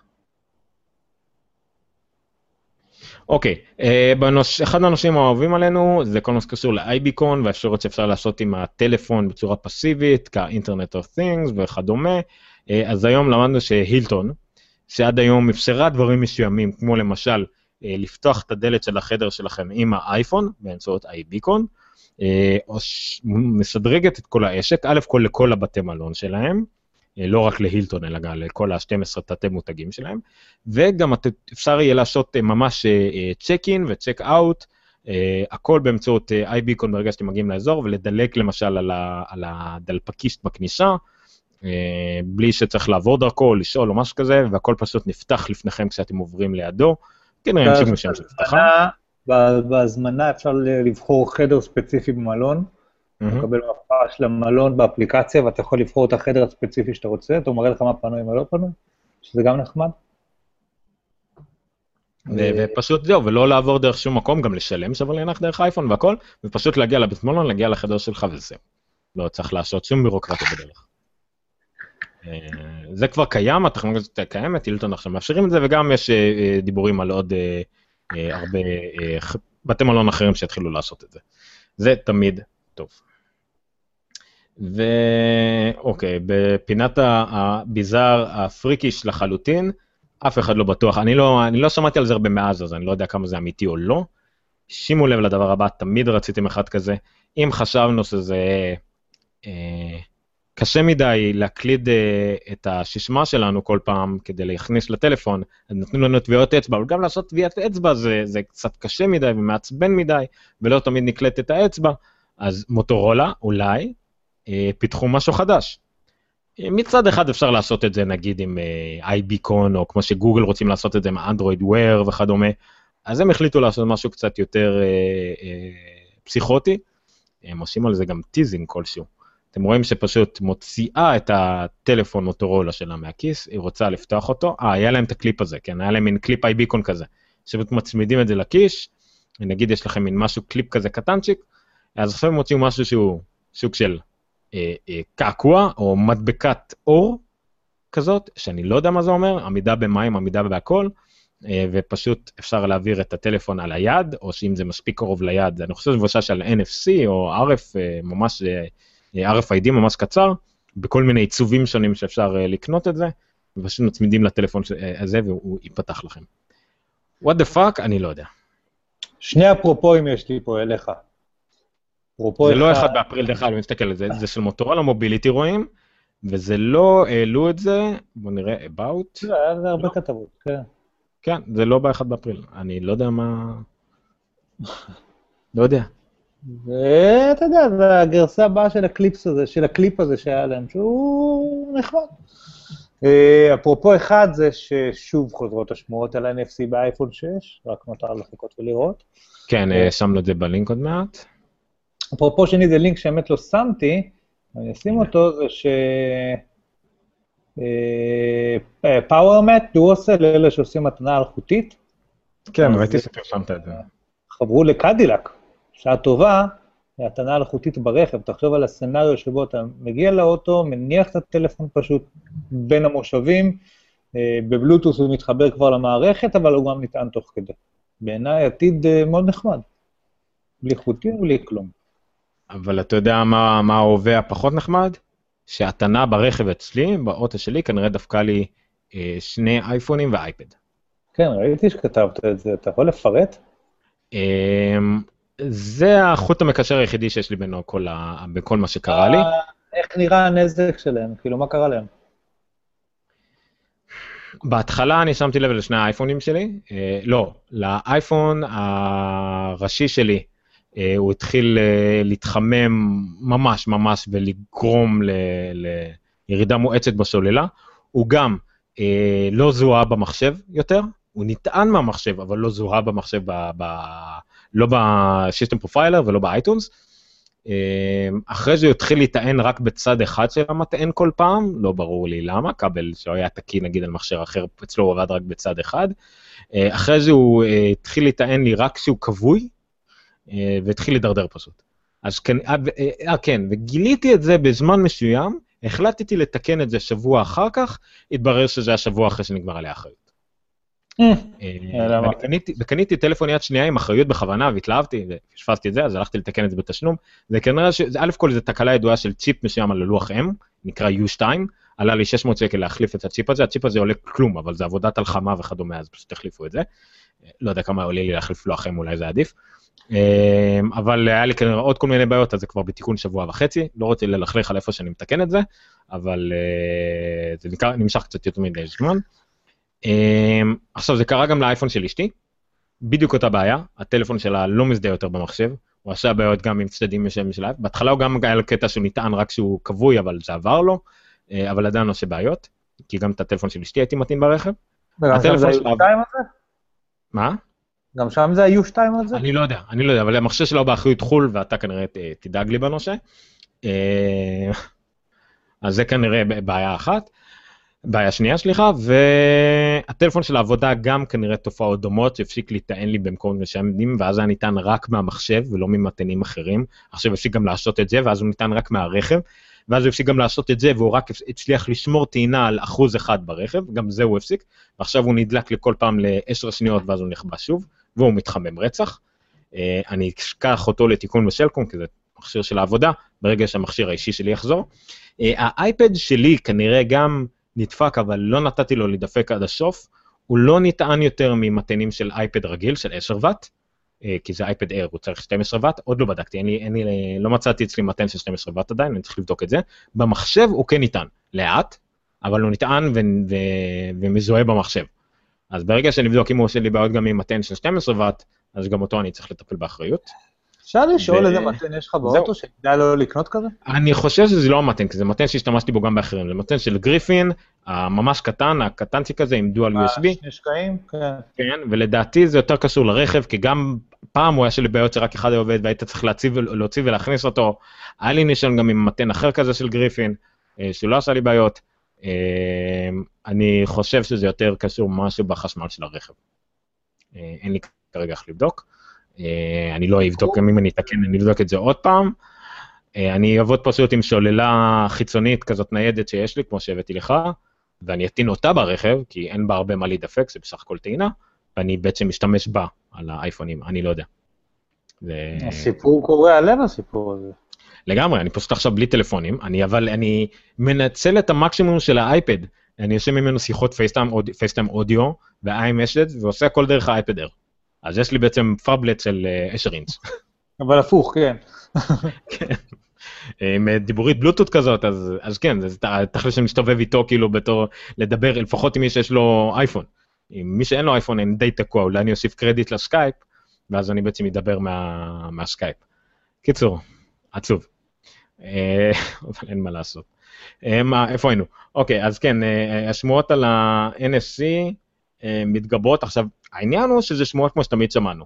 אה, נכון. NFC, לא אחם חדש, אבל עכשיו זה כאילו מין הכל בא ביחד. אז לא אומרים שאולי עכשיו, וגם יש, אה, אמרו בקייס של האייפון, יש עכשיו חור פלסטיק מאחורה, באיפה שהתפוח, כמו שיש באייפד, באייפד זה משמש גם כאנטנה, אה, אז אולי גם באייפון זה פתאום אנטנת, אנטנה ל-NFC, אני לא חושב, א' כל יכול להיות שזה רק עניין אסתטי שיהיה את הפלסטיק מאחורה, יכול להיות שזה סתם איזה קטע אסתטי עם תאורה, שזה מגניב אבל לא יעיל, ומה עם כל ה... משהו כמו 60, 70, 80 אחוז מהאנשים מסתובבים עם קייסים, אולי קייס אפילו עבה מדי, ש-NFC לא יעבוד, אני לא רואה את זה. למה, NFC אמור... אה, אה, יש מספיק, עם ארמור, איך קוראים לזה, עם הארמור וכאלה, זה לא יעבור, זה עלול לא לעבור. אה, יש כאלה שאני מכיר אפילו את הארנק, הם צריכים לפרוס כדי שזה ייקלט להם. אוקיי, אז כן. בוא נגיד, זה גבולי מדי בשביל שאפל תסתמך על זה כזה. הבנת? אני... אייביקון אה, הוא... לא, עכשיו יש משעשע בכתבה הזאת, שכאילו יצאו התמונות האלה, ו... ו... והתמונות האלה טענו שזה הבורד של ה... הלוג'יק בורד של האייפון 6, ואיתה מגיעה הטענה שהוא יכלול את ה... אה, גם, גם Wi-Fi AC, 802.11 AC, וגם NFC, ומיד אחר כך המשפט שאומר, אבל אי אפשר לראות את זה מהבורדים. כאילו, זה כאילו, זה, זה כאילו היה נראה בהתחלה, לפי הכותרות, שעל בסיס הבורדים החדשים שנחשפו, רואים שבב של NFC ושבב של זה, ומשם לא הבינו את זה, ואז אמרו, שתי השמועות האלה לא קשורות, כי אי אפשר לראות את זה על הבורדים שכרגע יצא. Uh, כן, נפלא. יתרונות uh, uh, נפלאות עולם השמועות של אפל. הכל קשור, אבל זה... אנחנו, צודקים בכל מקרה, כי גם אמרנו לכם וגם עשינו דיסקלמר לזה. נכון. מה לעשות. טוב, זה נחמד כל העניין של השואו-קייס הזה. אה, אה, סיימנו את החלק הראשון של התוכנית. אני, אין לי מושג כמה זמן אנחנו מקליטים כבר. את זה. את זה. יומיים. איפה? אין, אין טיימר? לא, אין פה... מה, מתי התחלנו בסוף? אני לא יודע. זה עשר וחצי כזה, שעה וחצי אנחנו... ועוד לא הגענו לנושא המרכזי שלנו. האמת שלצערנו כנראה הנושא המרכזי שלנו יהיה רלוונטי גם בשבוע הבא. בדיוק לפני התוכנית הייתה פה אזעקה, אה, נמאס לי לא, להעיר את הילד ולהוציא אותו למדרגות והכל, אז פשוט נעמדתי מעליו והגנתי עליו בגופי, כי המיטה שלו צמודה לקיר, אמנם החלון פתוח ולא לא יקרה כלום מבחינת זכוכיות, אבל עדיין הגנתי עליו. אה, וזהו, כי זה די. רגע, אתה רצית את המרגש לפני שנעבור לצוק איתן? אה, נכון, איפה הקטע המרגש? דילגתי עליו כי דילגנו לדבר הזה. אה, דרך אגב, כמה עולה ה... לא, לא משנה. אוקיי, הדבר המרגש הזה, אתה קראת את זה? ראית את זה? כן, כן, חמוד. אוקיי, אז בואו אני אנסה לתאר את זה. בואו, נ... לא, אתה יודע, בואו נעשה תרגום שימולטני. אה, טוב, כש... זה תגובות לסרטון יוטיוב שהיה משהו שקשור לנושא. אוקיי, כשהייתי בן ארבע, אה, אבא שלי קנה את האקסבוקס, האקסבוקס המקורי הראשון, מוצק כזה מ-2001. לא, אני רק רגע מבהיר שמה שעומר עושה עכשיו זה מקריא את הקטע הזה, אוקיי? כן. כן, אה, ממני לא תשמעו קטעים מרגשים. אבל על אבא לא שלי, לא אני רואים אותו אה, רגע. אין אבל רואים אותי, אולי אני אדמע או משהו. אין. בעיה, אין בעיה. אוקיי, אה, בוא נראה. אפשר להגדיל את זה קצת. אוקיי, אז כשהייתי בן 4, אבא שלי קנה אה, אקסבוקס, האקסבוקס הראשון הזה מ-2001, המוצק, הייתי בן 6. אה, לא נגעתי באקסבוקס הזה 10 שנים. רגע, לא, דילגת אה. סליחה, דילגתי, סליחה, זה היה לנו טונות, היה לה- היה לנו טונות, סליחה, או סליחה, היה לנו טונות, טונות של אה, משחקים, שיחקנו בהמון דברים, אבל אה, עד שהוא מת, כשהייתי בן 6, זאת אומרת, היה לו את האקסבוקס מגיל 4 עד גיל 6. לא נגעתי בקונסוליה הזאת 10 שנים. אבל כשכן, פתחתי אותה בפעם הראשונה אחרי 10 שנים, שמתי לב למשהו. אה, נהגנו לשחק במשחק מרוצים, קראו לו RalliSport Challenge, משחק נורא מגניב, בטח לאותה תקופה שהוא הושק, שוב האקסבוקס היה מן הקונסוליה המודרנית הראשונה, יחד עם הפלייסטיישן 2. אמ, וכשהוא התחיל לשחק במשחק הזה, הוא מצא ghost, רוח רפאים, תרתי משמע. מי שלא יודע, במרוצי מכוניות, יש לך אפשרות, כשאתה משחק על זמן או נגד אנשים, להעלות את ה ghost של עצמך, כדי שתוכל להתחרות בזמן שלך, בזמן הכי טוב שעשית, ולנסות אה, להביס את הזמן של עצמך. אז אה, אה, כשהוא הגיע למרוץ, הוא ראה את ההקפה הכי מהירה והכל, וזה נשמר כ ghost driver, כזה. ומי שהיה הנהג ב ghost הזה, וזה גם רשום את זה השם, היה אה, אבא שלו. זאת אומרת, כי אבא שלו מן הסתם שיחק יותר טוב והכל, וזה היה בעצם אבא שלו ל ghost. אז הוא שיחק ושיחק ושיחק עכשיו, אה, עד שהוא כמעט אה, עקף את ה ghost. ואז הוא עצר כמה מטרים לפני קו השיום, ופשוט נעצר, כדי לוודא שהוא לא יעקוף את הגוסט ולא ימחוק את השיא הזה ולא ימחוק את הגוסט הזה של אבא שלו. בעצם אה, מה שהוא עושה, הוא מתחרה עם- עם אבא שלו עכשיו בתחרות במשחק מרוצים הזה. יותר מעשר שנים אחרי שהוא נפטר. אה, זה קטע גיקי מאוד מרגש, אה, במיוחד לאנשים עם daddy issues כמוני, אז זה בהחלט מגניב לגמרי. אה, האמת שזה אה, עוד לא, נו, למה זה לא מתת כלי הצילום מסך? זה היה מוביל אותי להמלצה בסוף, שאני לא יודע אם נצא לה, כי עוד לא יצא לי לשחק, שיצא משחק עכשיו למק, בפעם הראשונה, משחק ששיחקתי בו ב Mega Drive. Mickey Mouse Castle of Illusions, או Castle of Illusions with Mickey Mouse. אני זוכר, אני זוכר משהו מאוד מעורפל, הייתי בן 10 נראה לי, משחק עם מיקי מאוס קופץ ותפוחים, והיה מאוד מתקדם, אבל הכל היה נראה מתקדם כשיש לך Mega Drive. אה, ועכשיו הוציאו אותו משחק עם אה, תלת מימד והכל, אותו משחק, אותו קו עלילה בדיוק והכל, אבל עם אנימציה תלת מימדית לחלוטין וקטעי מעבר, אז זה מיני המלצה עוד לפני שיצא לי לשחק בזה. הוא ב-Editor's Choice של, אה, של Store, במק, אז איך שאתם פותחים את Store ישר, יש לכם את זה לפנים. מעולה. אני גם אשים כנראה לינק, שאם תחליטו לקנות, אם תקנו דרך הלינק זה יעזור לנו מעט, כי זה יכניס לנו כמה פזטות. 15 או דולר. רובלים, או רובלים או משהו. כן, אז לנו זה יכניס דולר. משהו כן. כזה. אה, שזה דרך אגב מה שדיברנו מקודם על פרימיום ואני רציתי לנסות לשלוח מייל לכמה מפתחים מה דעתם על זה.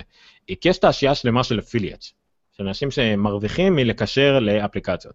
בארץ זה נפתח לנו לא מזמן בפעם הראשונה דרך אגב, אה, ומה שאני מדי פעם עושה שאנחנו מביאים אפליקציות מומלצות והכל, מרוויחים על זה ממש גרושים, ואפילו עוד לא הצלחנו להשתמש בכסף הזה כי צריך להגיע לרף מסוים כדי לשחרר אותו. באמת הרבה, לטוב ולרע משתמשים בזה, אתרים שלמים או סתם מפתחים, אה, אה, סליחה, אה, בעלי אתרים עצמאיים שמרוויחים מזה קצת גרושים. ועכשיו עם כל מודל הפרימיום זה בעצם הולך לאיבוד, כי המפתחים אולי מרוויחים בסוף מ-in a purchase את הכסף, אבל האפילייטים לא מרוויחים מזה כלום. אז זה מעניין אותי לדעת מה הם חושבים על זה, עוד לא יצא לי לשלוח כזה מייל מנומש להם כדי לנסות לחקור את העניין. וזה חבל, כי בדיוק כשנכנסנו לזה, כולם הפכו לעשות פרימיום, זה קצת מעצבן. יכול להיות שאנחנו אה, גרמנו לזה. סביר להניח, לא לזלזל. אה, עוד שמועה שדילגנו עליה, רק נזכיר את זה. אה, כנראה למי שלא ניחש את זה לבד, יושמת יצא כנראה באוקטובר, iOS 8 יוצא בספטמבר, ובגלל שיושמת תתמוך ב-4K וכדומה, ורק ב Retina והכל, אז כנראה שגם אז נראה סוף את ה-iMac 4K או Cinema Display 4K, וגם את המקבוק האולטימטיבי 12 אינץ Retina. שמועה שמועתית לחלוטין, עם, ה... עם כרגיל כתוב פה, כנראה זה יקרה וכנראה שלא, בכל מקרה אנחנו צודקים. אה, כן, אז אי אפשר לדעת. אז זה גם, זה השמועה האחרונה שנדבר עליה, אני חושב. אז יאללה, בקיצור, נעבור לנושא המרכזי. כשיצאתי למילואים, עומר ביקש ממני לעשות סקירה טכנולוגית של מה שקורה שם. זה היה בהומור, ובאמת ביום הראשון צילמתי טלפון של בזק כזה, ישן, כמו, כמו שכבר לא רואים יותר בשום מקום, רק בצבא. אה, אבל האמת שסביב המבצע הזה יש מלא מלא טכנולוגיה, שעולה לכותרות אה, חלקה יותר, חלקה פחות, ובסוף תזכיר לי, ניתן איזה גימי קטן לגבי טכנולוגיה. אה, במבצע. אני, סתם, אני מציין מראש, אני, אני חושב שאנחנו לא, פה לא נראה את הלינקים, זה המון כתבות אה, טקסטואליות, ויקיפדיה וויינט ודה מרקר, אז עזבו אותך לינקים. נרוץ על זה, נרוץ על זה אנחנו... באמת בכותרות, ואני אגיד לכם, מה אגרנו בשבילכם? אז יש סדרה של לינקים פה לגבי המנהרות. כל הלינקים יהיו, שוב, בגיקסטר של il/נוקיה/058, אה, אבל פשוט זה, עשינו לכם אינדקס של מה שכדאי לקרוא. זה הכל, בוא נגיד זה ככה. אז כל נושא המנהרות, מה כרגע אה, אפשר לעשות נגדם, מה המצב בעולם, הייתה כתבה גם על, באופן כללי יש כתבה על איום המנהרות, שאומר הביא מידיעות מהו, מה זה אומר.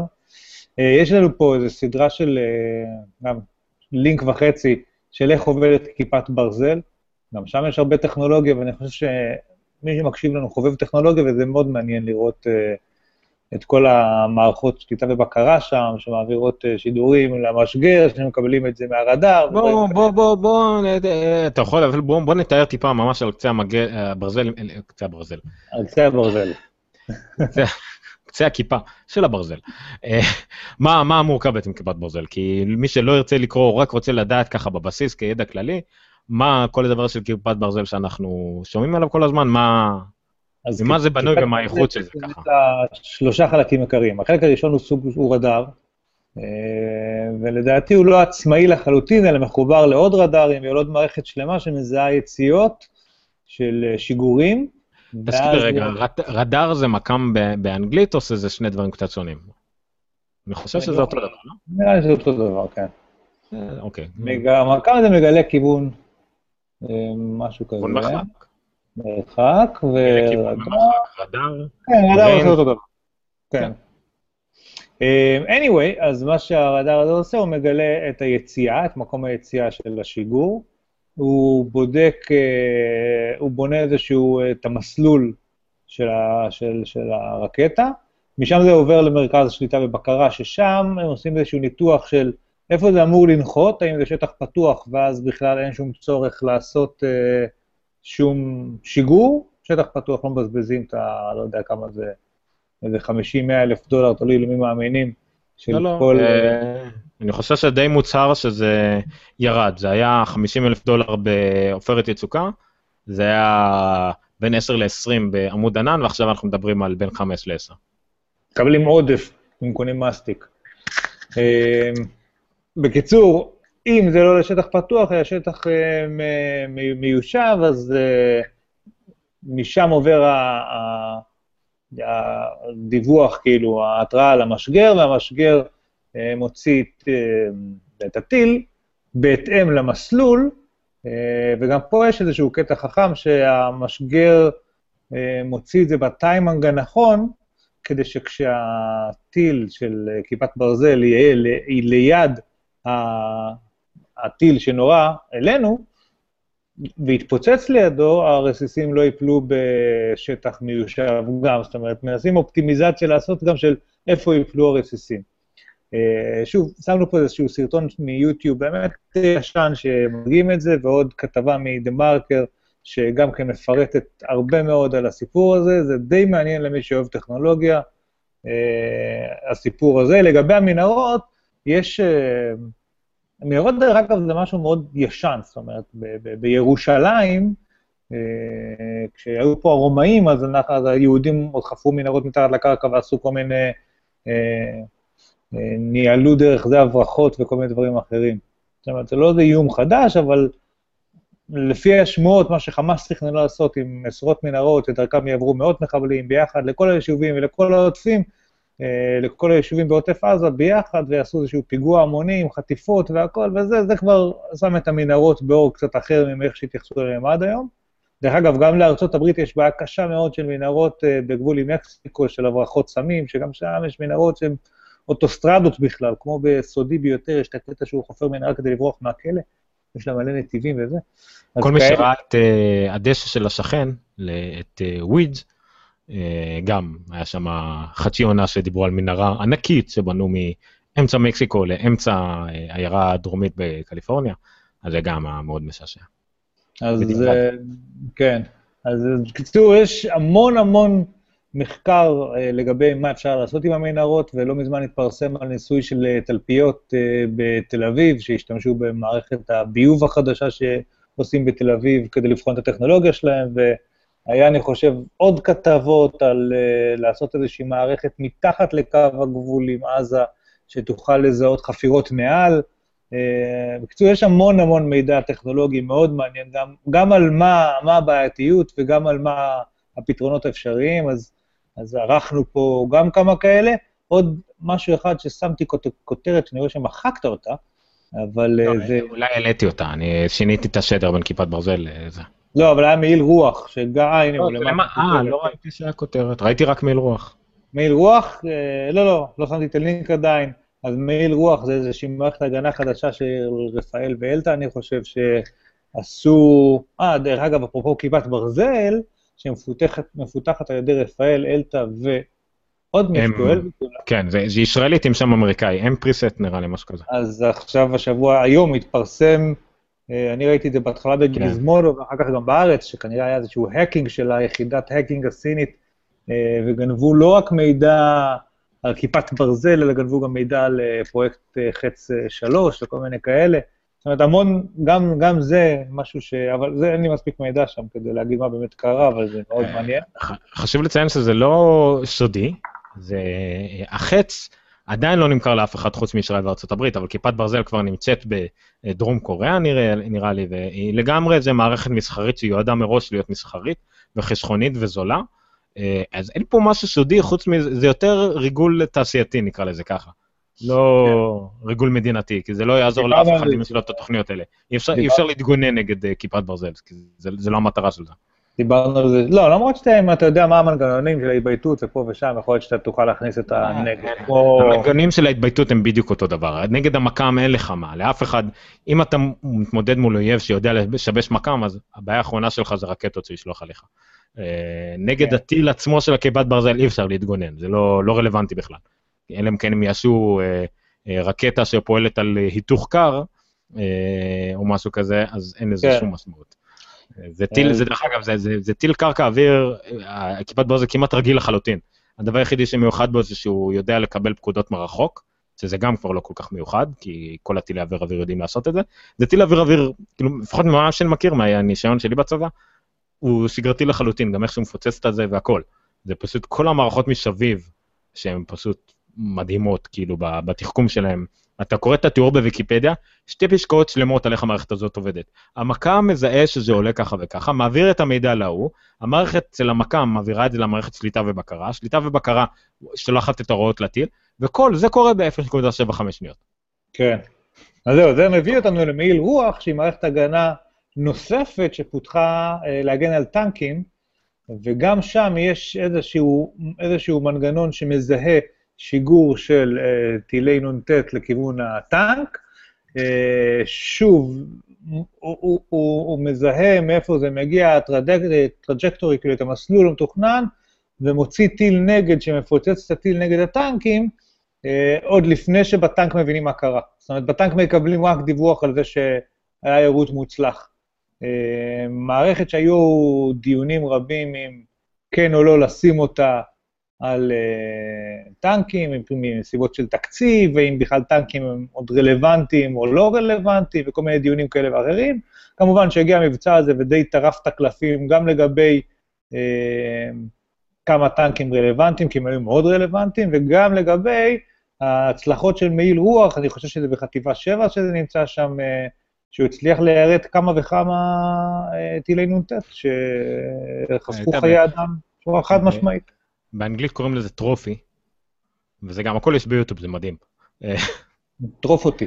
אז זה גם כן בדיוק הדוגמה לזה. הבעיה היא שזה, אמרת בעיות תקציב, וראינו שלפעמים בעיות תקציב יכולות לפעול גם uh, לרעתנו מאוד חמור עם מה שקרה עם הנגמ"שים ממלחמת וייטנאם בערך. כן. אבל כן, אין מה לעשות. אבל לפחות מבחינה של מעיל רוח גם שמעתי על זה מזמן. עוד לפני כן היה מערכות הגנה מאוד מאוד מתוחכמות, לא אקטיביות, עוד לפני כן זה היה, איך קראו לזה? זה לא היה מעיל רוח, היה לזה עוד איזה שם, שיודעת על כל כדורים שנורים עליה, היא יודעת פשוט להסיט אותה, היא לא, היא לא סופגת את, ה, את הירייה, אלא פשוט מסיטה אותה. ומעיל רוח זה גם אקטיבי, זה פשוט זורק אה, ניטים, פחות או יותר, ומפוצץ את זה כמה סנטימטרים לפני שזה פוגע בטנק. וגם ככה הטנקים שלנו מהמתקדמים. יש, אה, אני כבר לא זוכר איפה זה, אבל יש איזה... אה, אה, לא יודע, בקיצור הייתה עוד איזושהי מערכת אחרת שהייתה אמורה, לא זוכר איך גם כן לפוצץ דברים שמתקרבים לטנק, אבל עם חום או משהו, אבל עוד איזה משהו, שמתי עכשיו לינק ליוטיוב על מעיל רוח, עוד מערכת אה, מעניינת. אנחנו רואים את זה עכשיו, כן. אה, כן? רואים משהו עכשיו, אני לא. אני לא יודע, אני רואה את המסמך שלך עכשיו. לא, כי הנה, זה... כן, זה בדיוק אותו סרטון. כן. אבל בסדר. זה תוצאה שלישית ביוטיוב, זה הכל יש ביוטיוב כאמור. בקיצור, הדבר הזה, שאגב, כשאני ראיתי אותו פעם ראשונה לפני שנתיים, שלוש, איזה סרטון כזה, הוא היה נראה בדיוני, כאילו, אתה יודע, זה, זה די פסיכי, שפתאום רואים את הטיל מתפוצץ לפני שהוא מגיע לטנק, זה די מטורף. אה, עוד מערכת בסגנון הזה, שמדברים עליה עכשיו, אה, בעקבות זה שהשביתו האמריקאים את הטיסות וכאלה, אני כבר לא זוכר איך קוראים לה, ויש את המערכת של אלביט שמגינה על מטוסים. כן, כן. היא אה, נורא יקרה, אבל יחסית להאשים אותה על מטוסים רגילים. היא נמצאת כבר על ההרקולסים ועל Air Force One ועל המטוס של ראש הממשלה לא, ודברים כאלה. יש מטוסי נוסעים ישראלים, אה, איך קוראים לנו? ברח לי. שישה מטוסי נוסעים ישראלים שיש עליהם את המערכת הזאת מותקנת. וואלה. אמ, אני לא בטוח שכולם של אל על, מגן רקיע קוראים לזה, כן. אמ, אז היו, גם על מגן רקיע נשים לכם מידע, זה בכלל מעניין, כי מה שזה עושה זה שוב אה, מזהה אה, אה, טיל שמתקרב למטוס, זה היה בעקבות מה שקרה בקניה, שניסו ליירט מטוס או שירתו מטוס, אני כבר לא זוכר.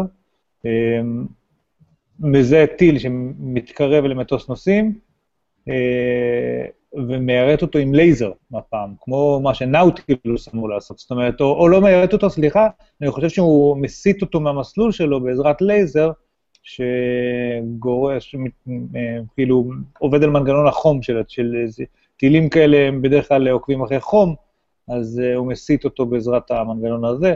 גם פה מדובר על... Uh, אה, אני חושב מיליון, מיליון דולר למערכת כזאת על מטוס נוסעים, זה לא נשמע לי משהו שהוא בשמיים, אבל, אה, אבל גם הדבר הזה, היו פה דיונים עם... אה, איך, איך אמרת שקוראים לזה? שנייה?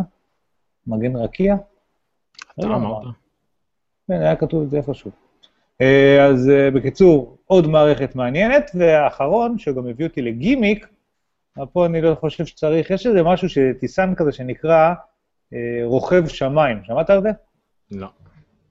רוכב שמיים הוא כמו טיסן על שלט שיש לו אה, מצלמה, שברמת הגדוד, אה, ממש כאילו, זה משהו שכבר יש לגדוד חי"ר שמסתובב עכשיו בשטח, יכול להעלות אותו עכשיו לאוויר, כדי ללכת להסתכל מה יש מאחורי הבית הזה הקרוב, או מה יש מאחורי הגבעה, או דברים כאלה. זה ממש טיסן יחסית פשוט, אין פה לא עתיר טכנולוגיה ולא אני חושב שהמצלמה היא כן טרמית אולי, אבל אני גם לא בטוח אפילו לגבי זה.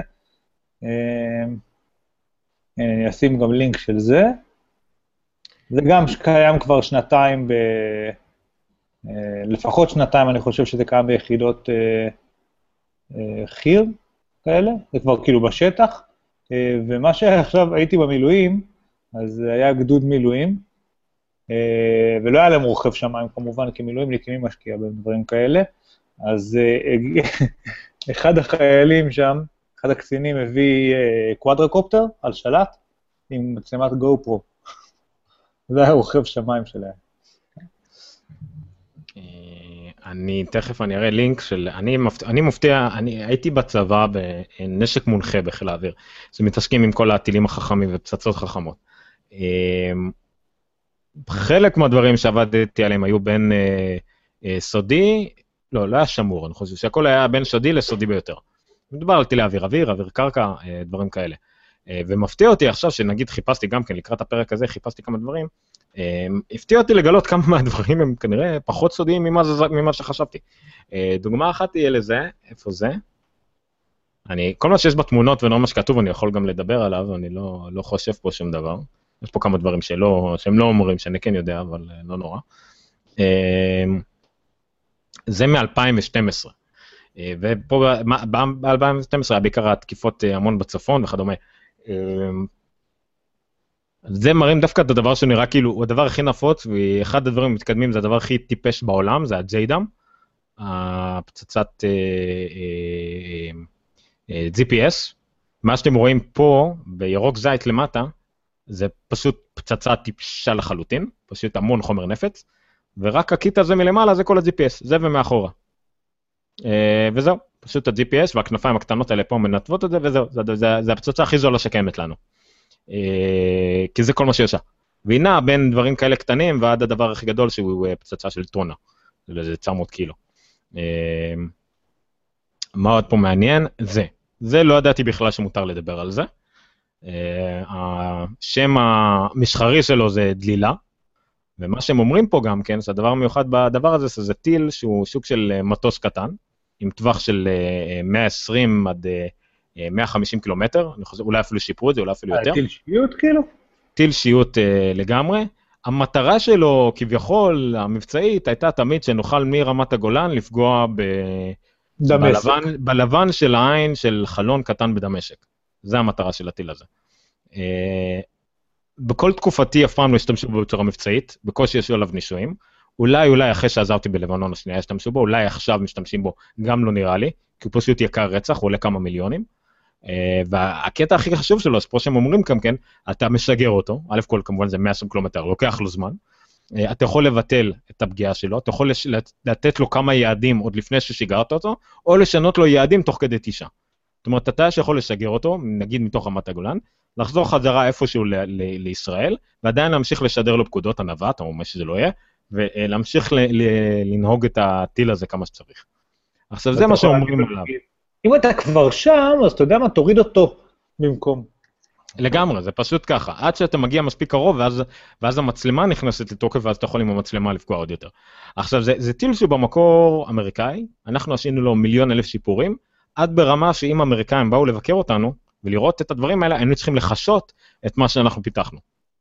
השני עזבתי, הוא היה סודי ביותר, הוא עכשיו ירד לסודי, ולפני שאני הייתי, במקור הוא היה בדבר הכי סודי שקיים בצה"ל.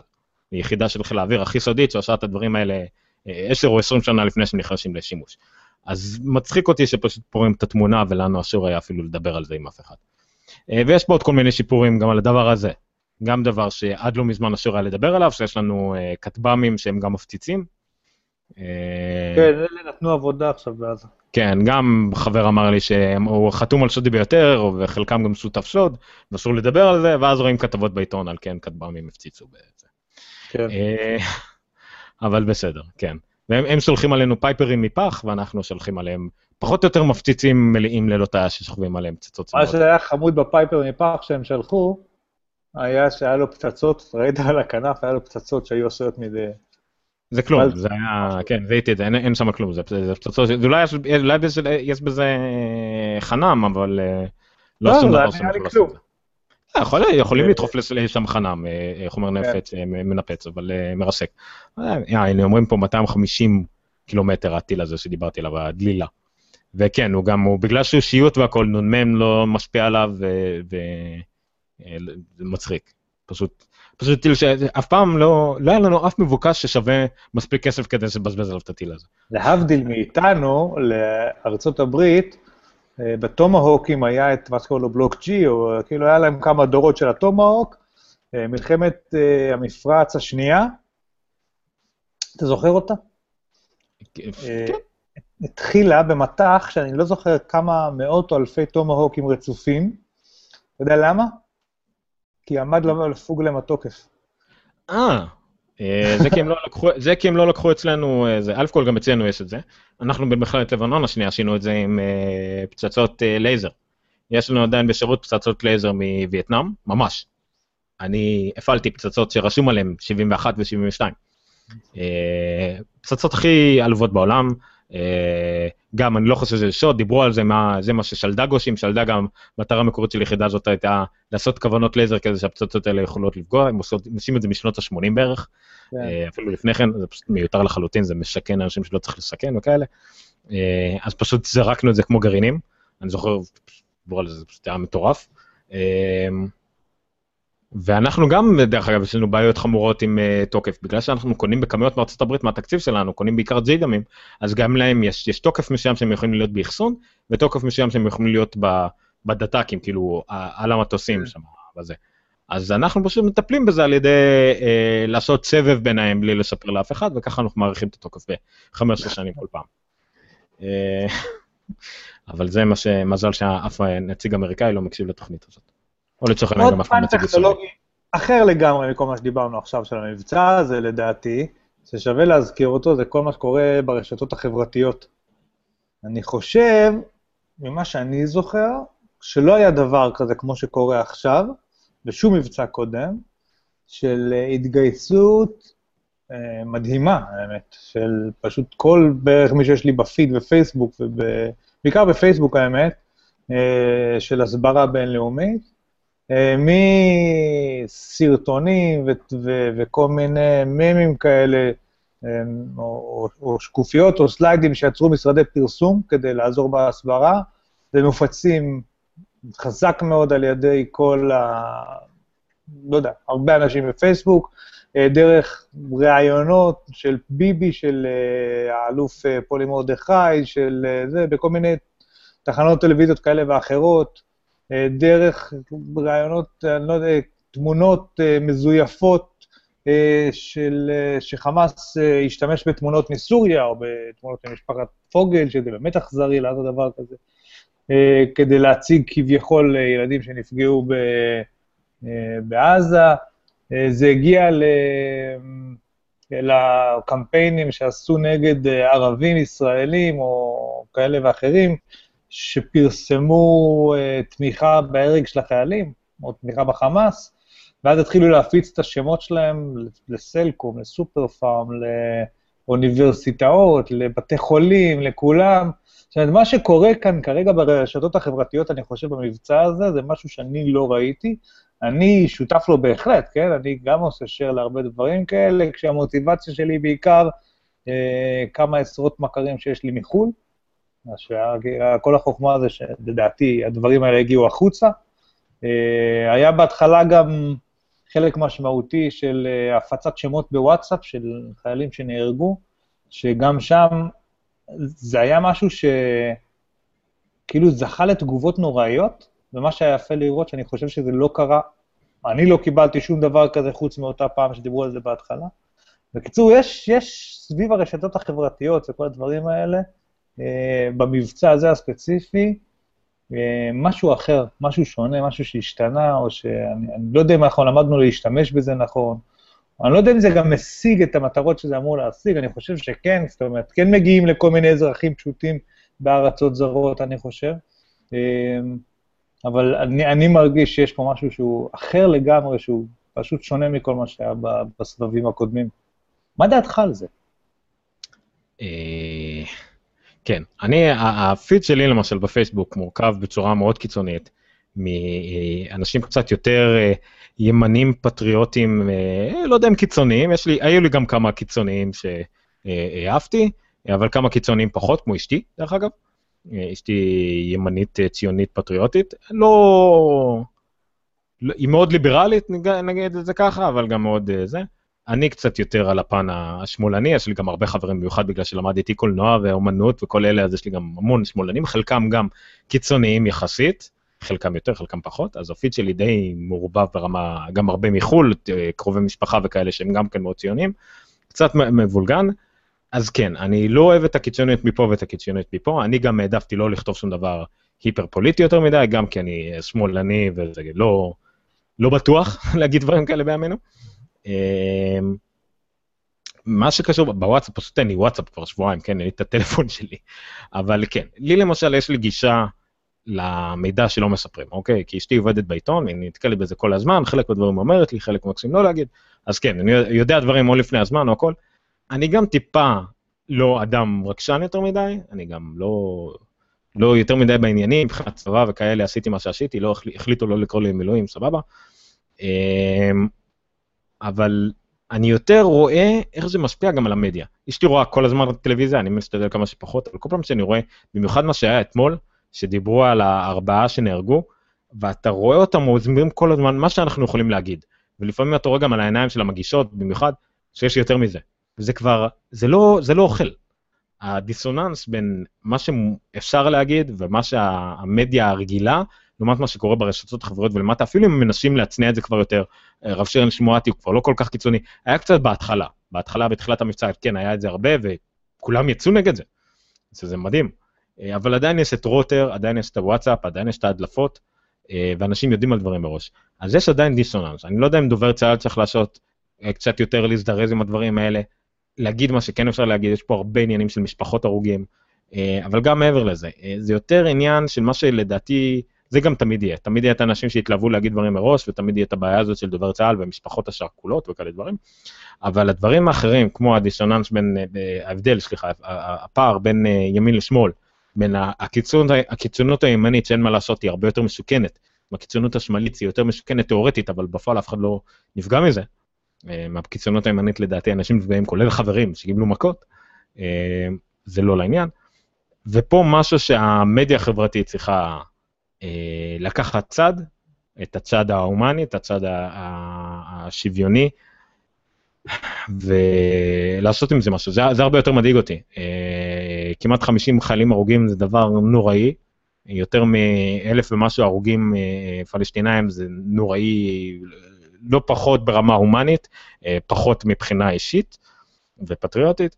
אבל מה שעלול לקרות פה, מהפילוג הזה אה, בעם, שהרשתות, לדעתי, כמו שהרבה אמרו, הפילוג הזה תמיד היה. תמיד תמיד היה. אני זוכר את עצמי בתור ילד, בגלל לחץ חברתי כזה ביסודים, כולם צועק מוות לערבים, כשלמדו איתנו ערבים בשכבה. אה, זה תמיד היה. אבל עכשיו שזה ליותר מדי אנשים, יש את המקום לדבר על זה ולהתווכח על זה, וללבות את האש הזאת, אולי זה יותר מסוכן מהכל, וזה המקום שבו הרשתות החברות, על מי אנחנו יודעים, זה המקום שבו הפייסבוק אה, יכול להיות מאוד מאוד מסוכן. אה, זה עשה בער, בארצות ערב למשל, זה הוביל להוצאות להורג. אצלנו זה לא יקרה, אבל זה עלול לקרות לדברים נוראיים. אי אפשר לדעת שהרצח של אה, הנער הוא שנשרף בעודו בחיים ועוד כאלה, לובו בגלל הדברים האלה. המדיה הפופולרית לא, לא ליפתה את זה, אבל הרשתות החברתיות והפייסבוק והאתרים הקיצוניים וכל מה שהאינטרנט נותן לנו, אה, יכול היה לזרז דברים שהיו קורים בכל מקרה. וזה מסוכן מצד אחד, אבל זה גם יכול להציל אותנו מצד שני עם דברים שאנחנו רואים יותר לאחרונה, עם כל הקריאות האלה לשקט ושוויון, אם מתעלמים משטויות של אנשים כמו הצל ומיכאל בן ארי וכדומה, אה, אז זה אולי יציל אותנו, אם אנחנו נוכיח את מה שאנחנו תמיד היינו טובים בו, שזה להיות אה, מעל כולם, באמת העם המוסרי כמו שאנחנו מתאמרים להיות. ואני מקווה שזה מה שיקרה. אני לא שומע אותך, ניר. רגע, לוקח כמה שניות, עכשיו. ניר? אני לא שומע אותך. אני חושב, רגע. רגע. משהו קרה.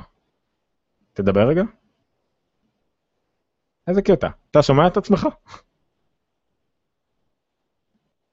רגע, אז אני אנסה לברר פה מה קרה.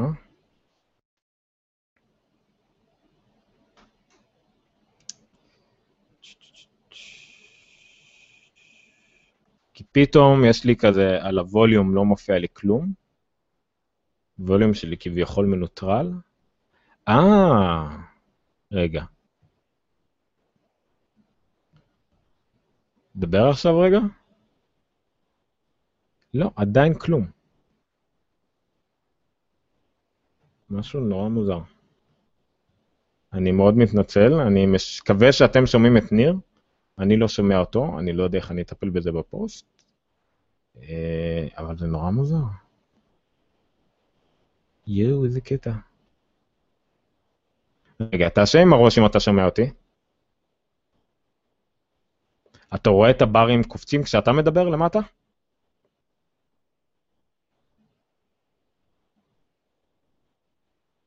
אמור להיות לך למטה אה, אה, ברים כאלה שקופצים אם אתה ב...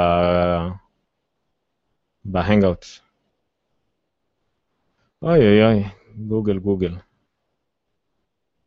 רגע, בוא נראה אם אני לא השתקתי אותך. לא, אני לא השתקתי אותך, הכל צריך להיות בסדר. פוקוס עליך גם עשיתי עכשיו, עדיין לא שומעים אותך.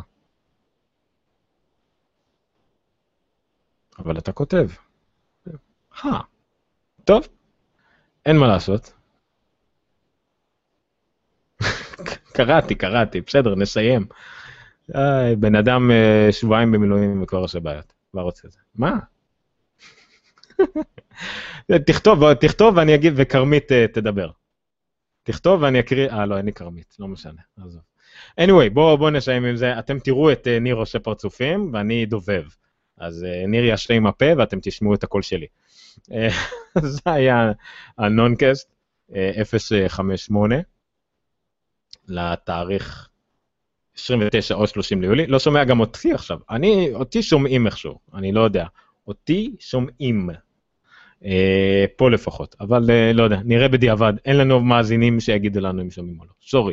אז אם אתם שומעים אותי, ואני מקווה שכן, אם לא, אני אקליט את זה בפוסט אחר כך, צופי היוטיוב עמכם הסליחה, אולי אני אצליח לעשות משהו עם זה, לא נורא. אה, כן, מוזר מאוד. אה, אז זה הנונקאסט 058, מה שכן בירוקרטה שרציתי אה, להגיד, מאוד מוזר. ביורוקרטיה שכן רציתי להגיד זה שיש לנו ניוזלטר uh, מעכשיו לנונקאסט, לגיקאוט ולכל האתר. אתם מוזמנים ללכת לגיקסטר co.il ובצד יש לכם טופס הרשמה שבו רק צריך להכניס אימייל, שם פרטי כדי שנוכל לפנות לכ- אליכם אישית, ולבחור בווים על מה אתם רוצים לדעת. Uh, פרק חדש של הנונקאסט, פרק חדש של הגיקאוט או עדכון שבועי. Uh, לא תקבלו מאיתנו יותר ממייל אחד בשבוע על כל אחד מהשלושה ויים האלה. אם תירשמו למייל השבועי עדיין תקבלו גם את העדכונים על גיקאוט ונונקאסט, אבל לא בזמן אמת. אה, וזהו, גם בפייסבוק יש לנו תווית של הרשמה שאתם יכולים לעשות את זה. ניר עדיין פה רק מסתכל עליו, רגע בואו, אוקיי, בסדר, בואו נראה אותי, בסדר, הנה תראו אותי. אמ, אז זה שווה את ההרשמה, אה, עבדתי הרבה מאוד על הניוזלטר הזה, הוא נראה טוב, זה רק לינקים לכתבות האחרונות ותקציר קטן ודרכים ליצור איתנו קשר בכל המדיות החברתיות. אה, חוץ מזה, אה, יש לנו הרבה כתבות חדשות בגיקסטר והרבה ביקורות סרטים, אה, עוד מעט יהיו גם סקירות של פלייסטיישן 4, של משחקי פלייסטיישן 4 למיניהם, ועוד משחקים למק וטכנולוגיות ופלקס. וכדומה וכדומה וכדומה, לכו לגיקסטר שואל, תעקבו אחרינו בפייסבוק, חפשו גיקסטר, חפשו פשוט גיקסטר בעברית ו... או עומר ניני בעברית או ניר חורש בעברית, ותמצאו אותנו בכל פינה כמעט באינטרנט. תעקבו אחרינו בפייסבוק וטוויטר, זה מאוד עוזר לנו, תירשמו לניוזלטר. וזהו, נסיים, נסיים עכשיו, כי זה פשוט נהיה מגוחך פשוט, אני מתנצל, וזהו, שלילה טוב, אנחנו שמחים uh, לראות ניר פה, אני אעדכן אתכם שבוע הבא מתי יהיה התוכנית, אם היא תהיה בשני, או, uh, כנראה בשני, ואז היא תצא בשלישי או רביעי, uh, ואחרי זה יהיה לנו מנחה אורח, או לצערי פרק בשידור חוזר בזמן שניר בחו"ל ואני בחופש עם הילד, uh, וזהו, ניר גם רוצה להגיד לכם משהו, ניר מנתק, uh, נעשה uh, bye bye לניר, ואני... אז אה, זהו, לילה טוב. נונקאסט out, פרק 058. stop broadcast.